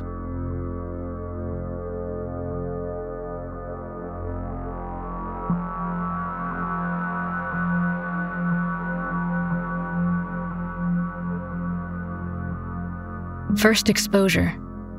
There's a convertible in the scrapyard covered in psychology rules and Radio Nil Midnight Sessions stickers. The owner must have been a fan of Grant's show. We settle across the leather back seat with a squeak as the tape starts its loop over again. The top is down, and the stars and heat are competing for attention with Grant's gravel grumble of a voice. Hey, everybody. This is your favorite psych doc with the brain bug laser lock, and you're listening to the Midnight Sessions. Whatever's going on in your life that you need to talk through, Doc Grant is here to hear it. Start punching our number, and I'll catch you on the air right after this song. I broke your bones and buried them, salted the ground and worried then. What if I'd hear them scurrying? What if they'd look for me? Looks like we've got our first caller, and Brian from the soundbox is flailing at me like it's some sort of emergency. Hi, Brian. Lay off the coffee for me, will you? All right. Marty from Toronto, you're on the air. Tell me your woes. Listen, Grant, just so you know, before we start, I have no respect for you. Whoa, buddy. Tell me how you really feel. No, th- th- listen. We're, we're both gonna have to make concessions we don't want to make. You'll have to concede that you're nothing but a smart mouth hack, and I'll have to concede that you're the only person who can help me right now. Marty, it sounds like you're in a lot of distress. Tell me what's going on. What's going on is I'm I- I'm coming loose from my my own body, man. Literally. And not how kids say literally, I but mean whatever. Actually, literally. I don't think I have time to screw around, so let me just ask you for one small favor. One small favor before one big one. What's the small favor, Marty? As long as it doesn't cost you anything to do so, just just assume I'm telling the truth and I know what I'm talking about.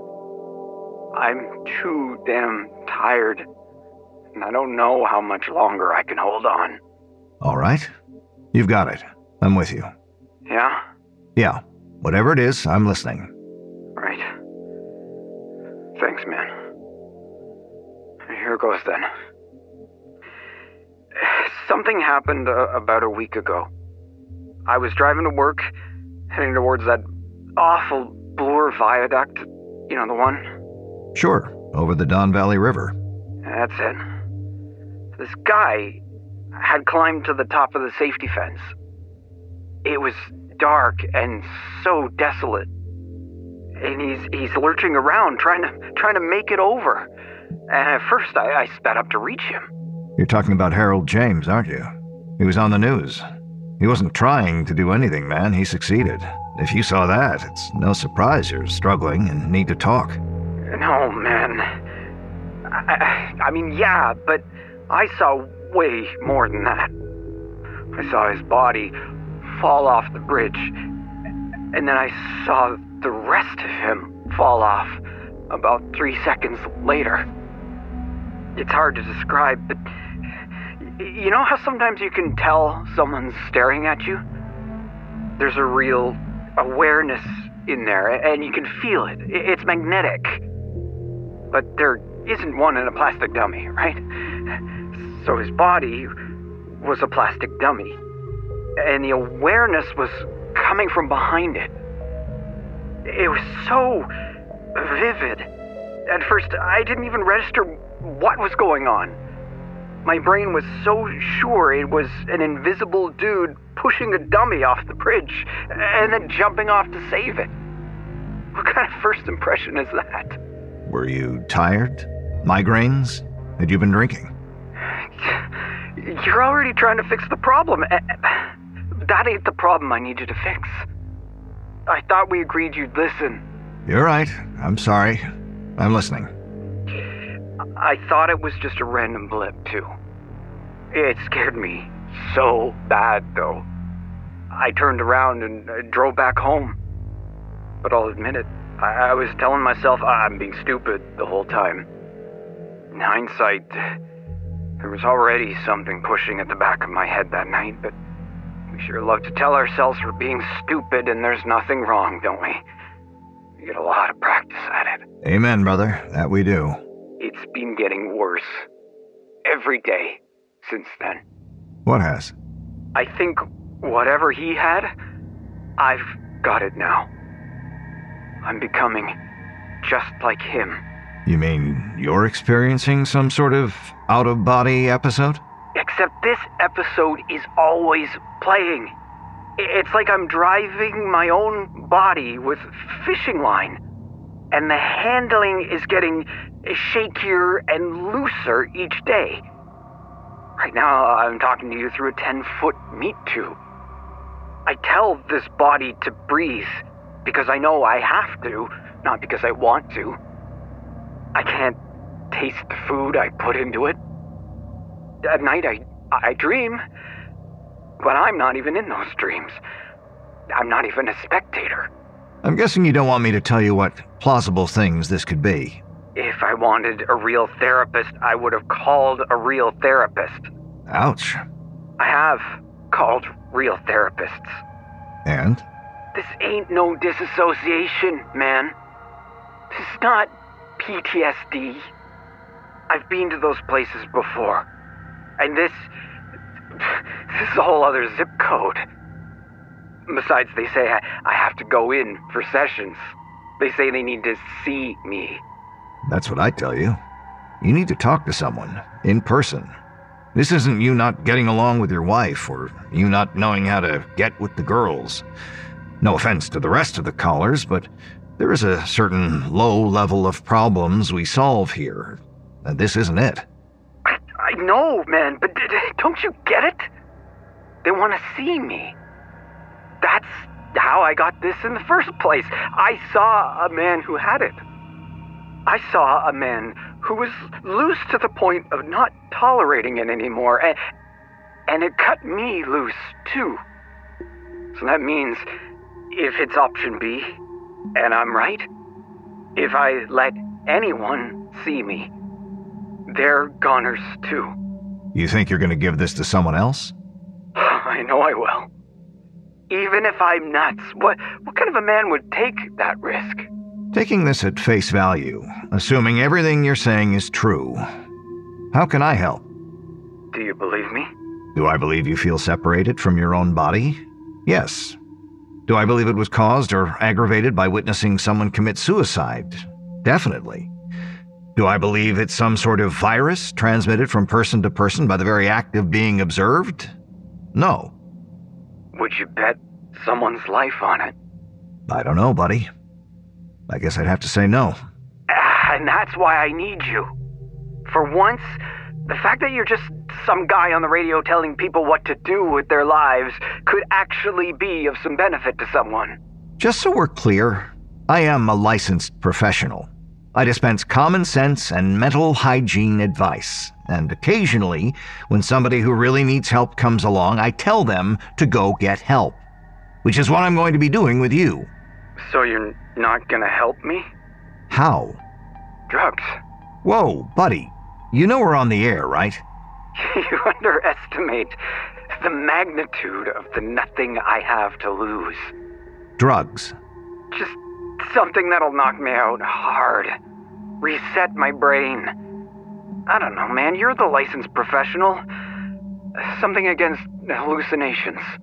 So you do think you're hallucinating? So that I can prove I'm not. I need something that will kick my ass into Kingdom Come, and uh, when I wake up, I'll barely remember who I am. Something that'll shake me back into myself. Write me a script. Have someone drop it off. I'll tell your sound tech where, pick it up in the middle of the night. Nobody needs to know. Nobody needs to be put in danger. Out of the question. Then that's all we've got to say to each other, isn't it? Wait, Marty. Look, what if I promise it's safe to go see somebody? And he's off. Brian's telling me we haven't got a number. There you have it, folks. Thanks for tuning in. If you're a regular of the midnight sessions, you know the drill by now. You can't always help everyone, but it's always worth a try. The tape clicks, then rewinds and begins again. They didn't used to do that, but we found a way. There's something charming about old technology. It's so easy to reach into. Second exposure. This time it's a tape deck in an overstuffed room with a brown leather armchair and a brown leather couch. What was it about leather back then? Files litter the floor, and there's something growing out of a mug on a mahogany desk. There's a window cracked open, letting in the smell of heat and asphalt. This loop starts just as a cool breeze picks up. Marty, I'm really glad you're back. You're on the air. I don't think I've got a lot of time left. Last three days since I called you have been brutal. I was really hoping you'd gone out to talk to someone. I did, man. I did. I gave up. My head was hurting so bad. My real one, not, not the body one. Moving around the house gives me the wildest motion sickness. Like I'm seeing from two places at once.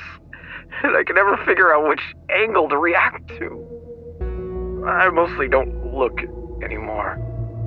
Can't eat. Just making my mouth move right now feels repulsive. I was desperate, so I caved. What happened? I managed to get some poor asshole to see me in the middle of the night. Mitigate the damage, I thought. He'd be listening to your show, knew all about me. I'm flattered. I wired him a bunch of money in advance, blocked out my car windows. I did my best, man. I, I, I really tried so hard. I believe you. Take a deep breath, bud. I even got him to send the receptionist away for the night. It was all going fine. Yeah? I saw it. The moment I walked into his office. The moment he clapped eyes on me. Eh, it's like he jumped out of his own skin.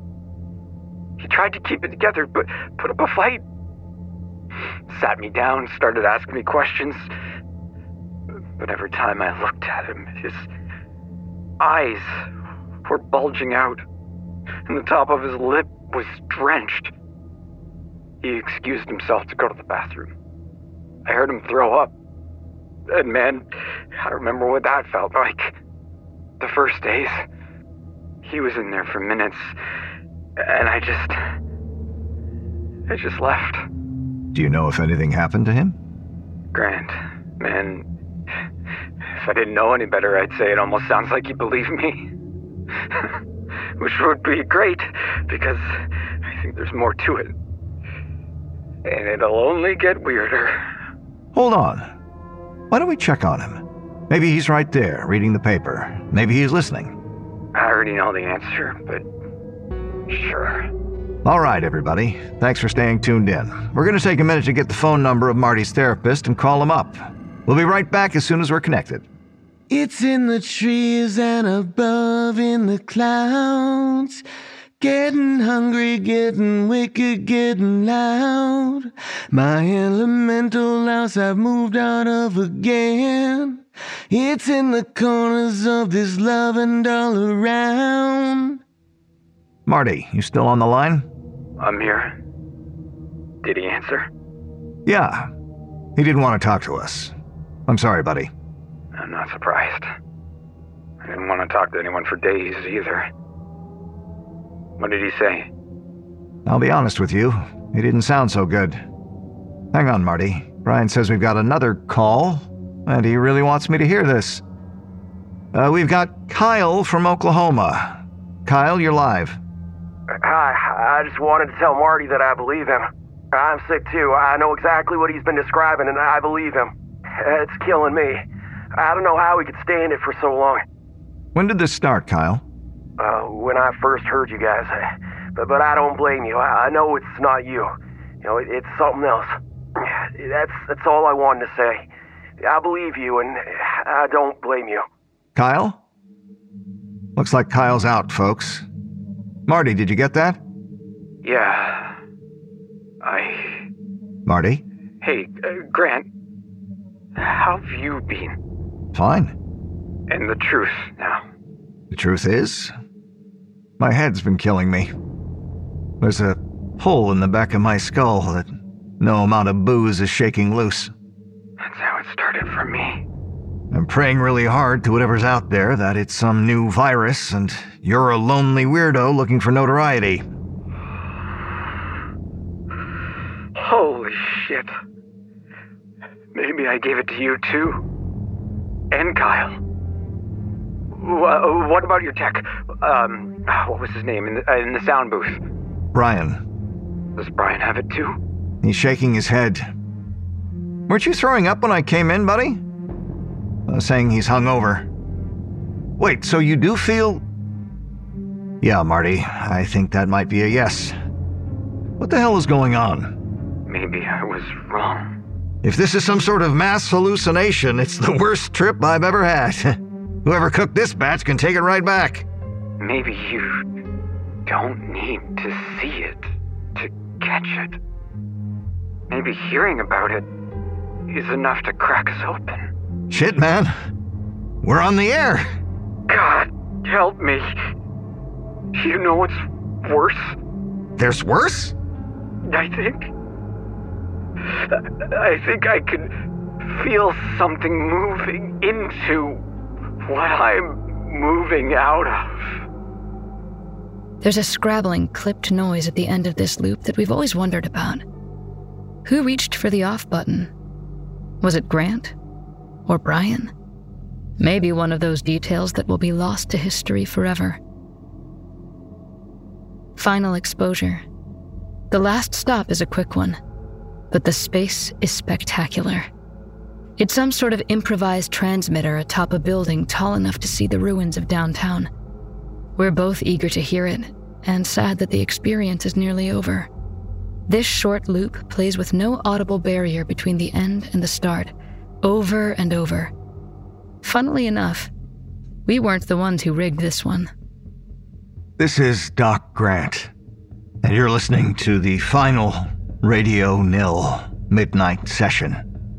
I don't know if I'm doing more harm than good, but I've got to try one last thing. If you're just tuning in for the very first time, tune out right now. Just do it. Your life may be in danger. But if you're a midnight session fan, then you're already screwed anyway. You may as well keep listening. Do not, under any circumstances, let anyone hear what happened. Do not record this message. If you have any recordings of our encounter with Marty, burn them. If you've heard them, you may be infected too. Look for the symptoms and isolate yourself. Symptoms include an ache at the back of the skull, a pressure, a, a pull, a hollow space between you and the skin on the front of your body, the inexplicable feeling that your body is watching you. There'd be a clear trigger moment when you first saw someone who was infected or heard them describe their condition. The knowing alone could cause a crack, and entropy only goes one way. That's all they need. A tiny crack where they can apply leverage. They. There's a they. We figured it out. Horror vacui. Nature abhors a vacuum. Whatever new spaces are being made are being filled. And we don't know by what, by whom. Whatever's coming, it's coming. I don't know if there's any stopping it.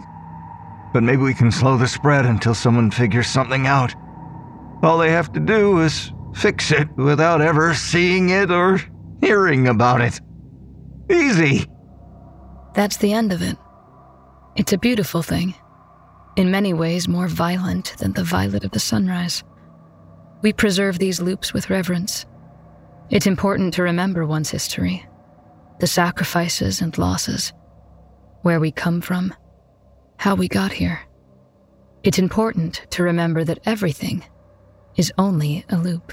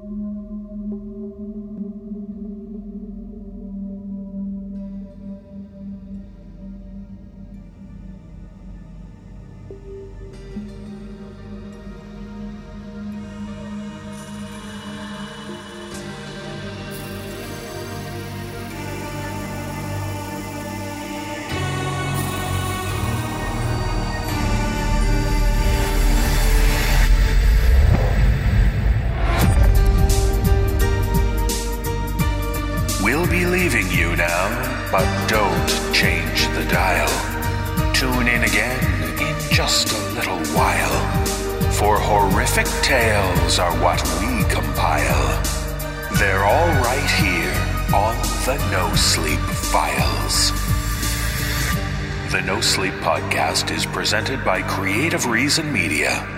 The musical score was composed by Brandon Boone. Our production team is Phil Michalski, Jeff Clement, and Jesse Cornett. Our creative content manager is Olivia White. Our editor in chief is Jessica McAvoy. Please visit thenosleeppodcast.com for show notes and more details about the people who bring you this show. On behalf of everyone at the No Sleep Podcast, we thank you for listening to the No Sleep Files and for being a supportive Season Pass member. This audio program is copyright 2022 by Creative Reason Media Inc., all rights reserved. The copyrights for each story are held by the respective authors. No duplication or reproduction of this audio program is permitted without the written consent of Creative Reason Media.